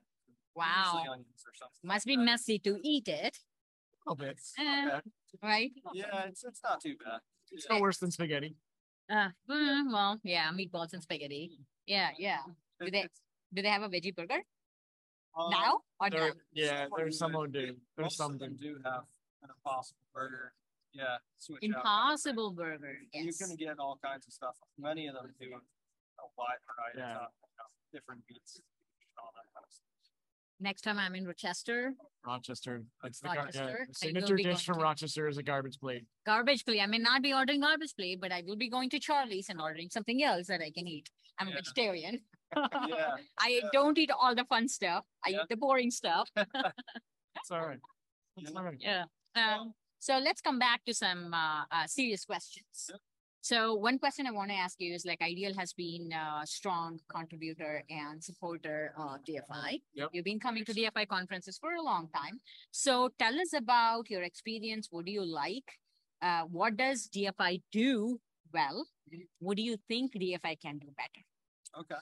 So what I like is, you know, a large chunk of what you would say the influencers or larger companies and the people you spend time with typically would show up to this. Okay. So instead of having to fly around the entire country or even just catch, catching up honestly with, with uh, competitors sometimes, Uh-huh. um, a lot of suppliers end up walking through that kind of thing.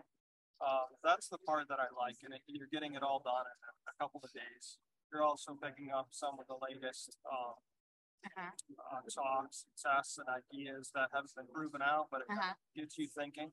Uh-huh. So that's another another thing that I really enjoy about it. Uh-huh. Um, but I think we talked about what can I do better. Yes. Okay.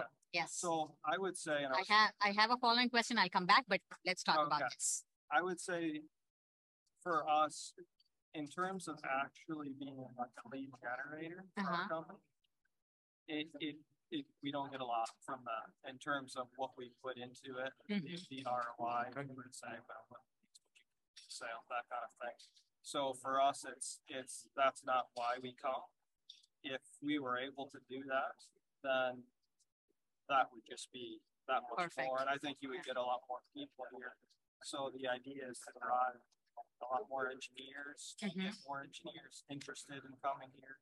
Um, more of the From- contractors, that kind of thing. They're all very busy, especially contractors. They like to have something going on. Engineers from the owner side or from the consulting side or both?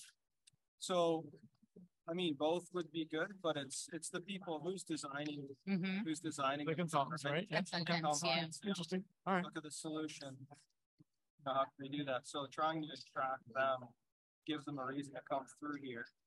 And, um, you know, already, you already do a lot of that, Right, right. but, uh, just doesn't seem like it's quite the traffic for some reason that. Oh, yeah? Okay. that it could be. Um, I think there's a couple other large shows that are more focused on on engineering and less on sort of this group. that, that probably get a lot more through. Um, so, but yeah, that's all. So what do you think uh the best way to attract them? Get get them to go more, To more than like what, this, yeah, more than what we are doing right Yeah. now. Yeah, I don't know how many are in our company, how good it is compared to industry average or of those, those numbers, so maybe we've been fantastic. But, uh, Let's say that. We'll, we'll go with that. Sure. Yeah. Yeah. So, I mean, what are they? What can you provide to them in terms of value that is going to be more valuable than what they're Yeah. at home. Yeah, right? And that has to be fairly valuable because they're often leaving families or some important project on the table. and You lose kind of a weekend. when you- Yep. You know, Right. um, so there has to be a really solid reason for them. And so I'm answering your question with a question. I know, I know. Uh, we we have been, you know, the leadership of DFI has been brainstorming on everything that you're talking about, and every every year, you know, two or three times we brainstorm about what more can we do because What new, what additional value can we bring to people? Where are they, you know, is- where are they choosing to go? Why are they choosing to go there? Yeah. Um, what can we, you know, what, what Yeah. do they want more value? Where do they want that value? Yeah. Is it more online content? Is it more in-person content? Is it something else completely? I don't know what. Yeah. It's either in person or online, all right? I mean, I think Yeah, that's the only way in-person it's offered, but yeah, yeah, yeah. okay, just checking. yeah, yeah, yeah. And, and I think uh, uh, online is kind of like conferences going away a little bit now because people can see each other and you know hug and Yeah, yeah. uh, you know have have fun and you know uh, have business going where you meet them, not call Yeah, and I and things like definitely that. So I would say. yeah, person, in person, yeah. Online thing really, you can only do so much. So much, yeah, yeah, yeah. Um, so let's ask you a light question now. Um, if you want to say, I don't know if you were a good student or a bad student. So if you want to say there is a crazy story in your childhood that you want to share, I know there may be a lot of stories, but I if want you to share. no, maybe. But if there is one story that you want to share with us, which is the craziest, go for From a it. student perspective, I wasn't a great student, but I don't have a lot of stories about it either. So, um, How was college life for you? I didn't go to college. I Okay. Worked, yeah, I worked uh, pretty much from so I as I was doing uh, school, I also had a business. So Okay. at age thirteen, I was starting a business. Was, uh, What kind of like business? landscape of Oh. business. So, 35 lawn, all this kind of thing. He was the CEO from the beginning. I know that's Right? what I'm thinking right Yeah. now. That's why I looked at you and I'm like, oh, I, I did. you're born to of- be a CEO. Yeah, I got a lot of practical experience with inter- interacting with them. And, uh, you know, people that weren't happy with you that were, and you learned the basics of how to work with people, bring people and that kind of thing. And we sold it around age eighteen, and then I rolled into the family business, which was fairly hands-on, uh, construction, underpinning, Okay. um, mostly the anchoring, the whole piling side of that. Uh-huh. And then uh, when they, we started out manufacturing for Uh-huh. other company, I was the first welder in that company. And, and then I worked sort of every job. More or less. in As you company. do it when it's a small Yeah. company or start a startup part of it, Right. yeah, right? Yeah. You gotta put on all the hats. You don't have a choice. Exactly. Right. Like jobs gotta get done and there's no one else in the room. Yeah. I, I would say though, I, I'm not, it's not that I'm uninterested in information and technology. I'm reading books and Audible and all that stuff all the time. I just, I just love information.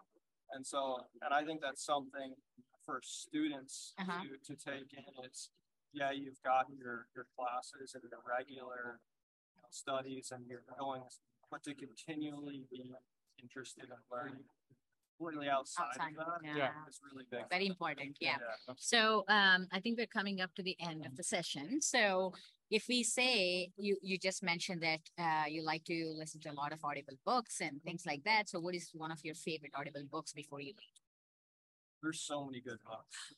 Uh, if someone is looking to create a good business, I would say one of the staples would be like Good to Great by Jim Collins. Mhm. That's an excellent book. That's Yep. where you're gonna learn about Yep. people first.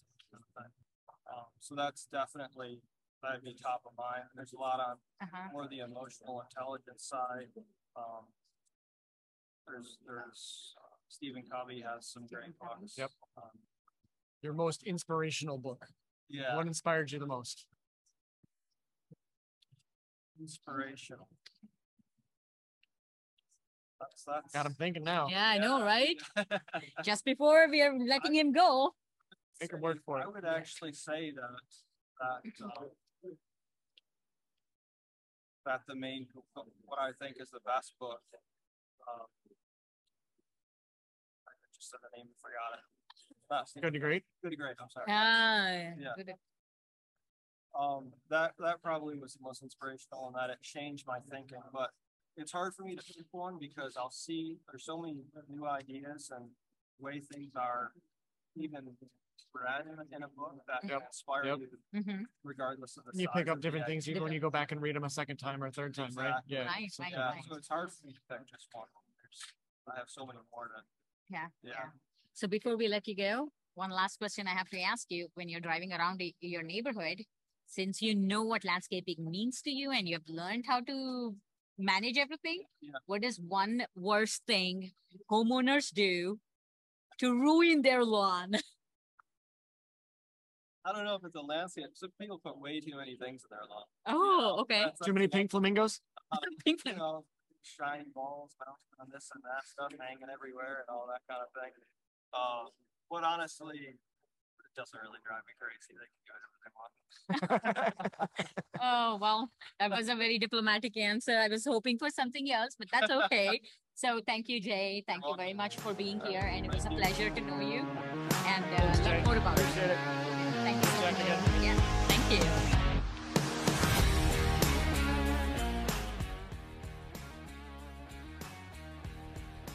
Signing off now. Signing off now.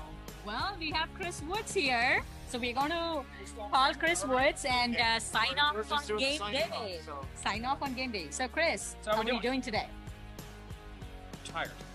But it's like it's it's good tired, Good tired, yes. right? It's like um The finish line's in sight. 13, 14 months of Zoom calls and Teams calls and, and meetings, and spreadsheets and ideas and follow-up emails and and all these Reviewing things. audit papers.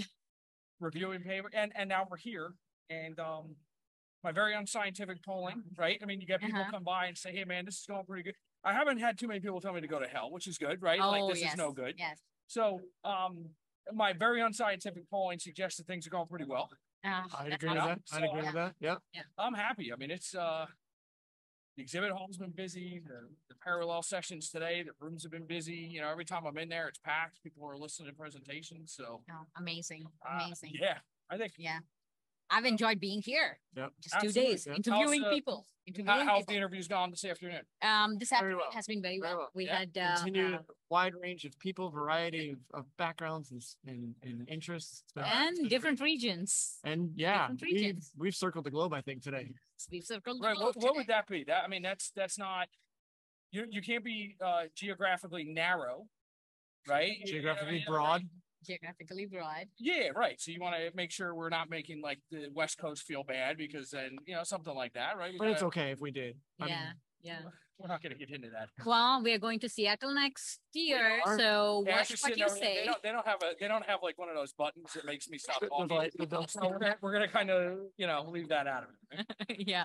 So, uh, well, I think uh, we've had a wonderful, uh, you know, time yesterday and today interviewing Excellent. people. I think we have uh, interviewed maybe like uh, 12 people or 13 people, I think. I think we did Uh, nine just today.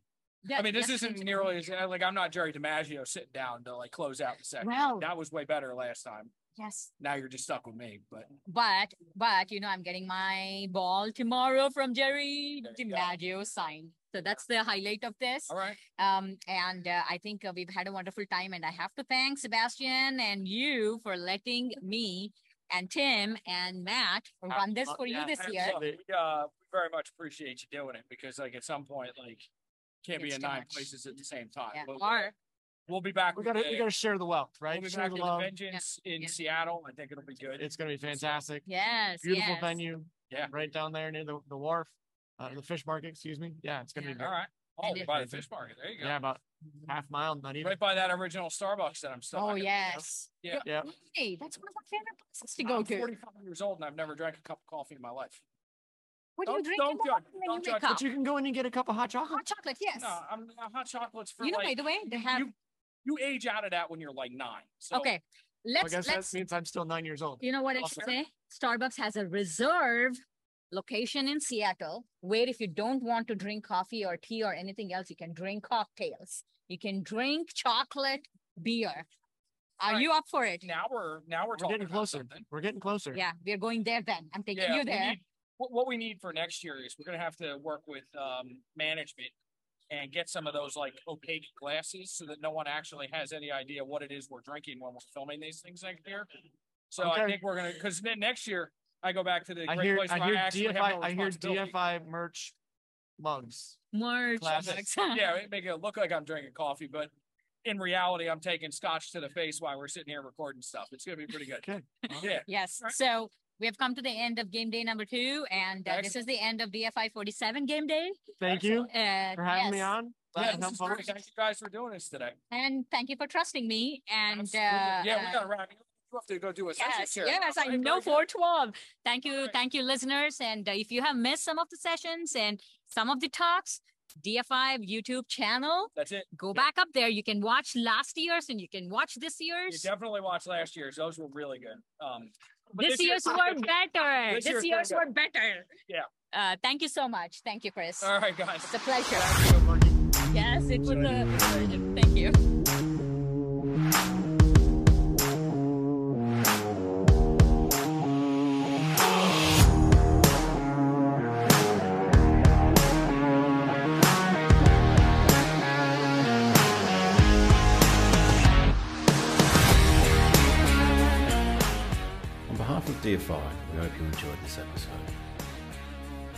Views, information, and opinions expressed during Deep Foundation Institute's podcasts are solely those of the individuals involved and do not necessarily represent those of DFI.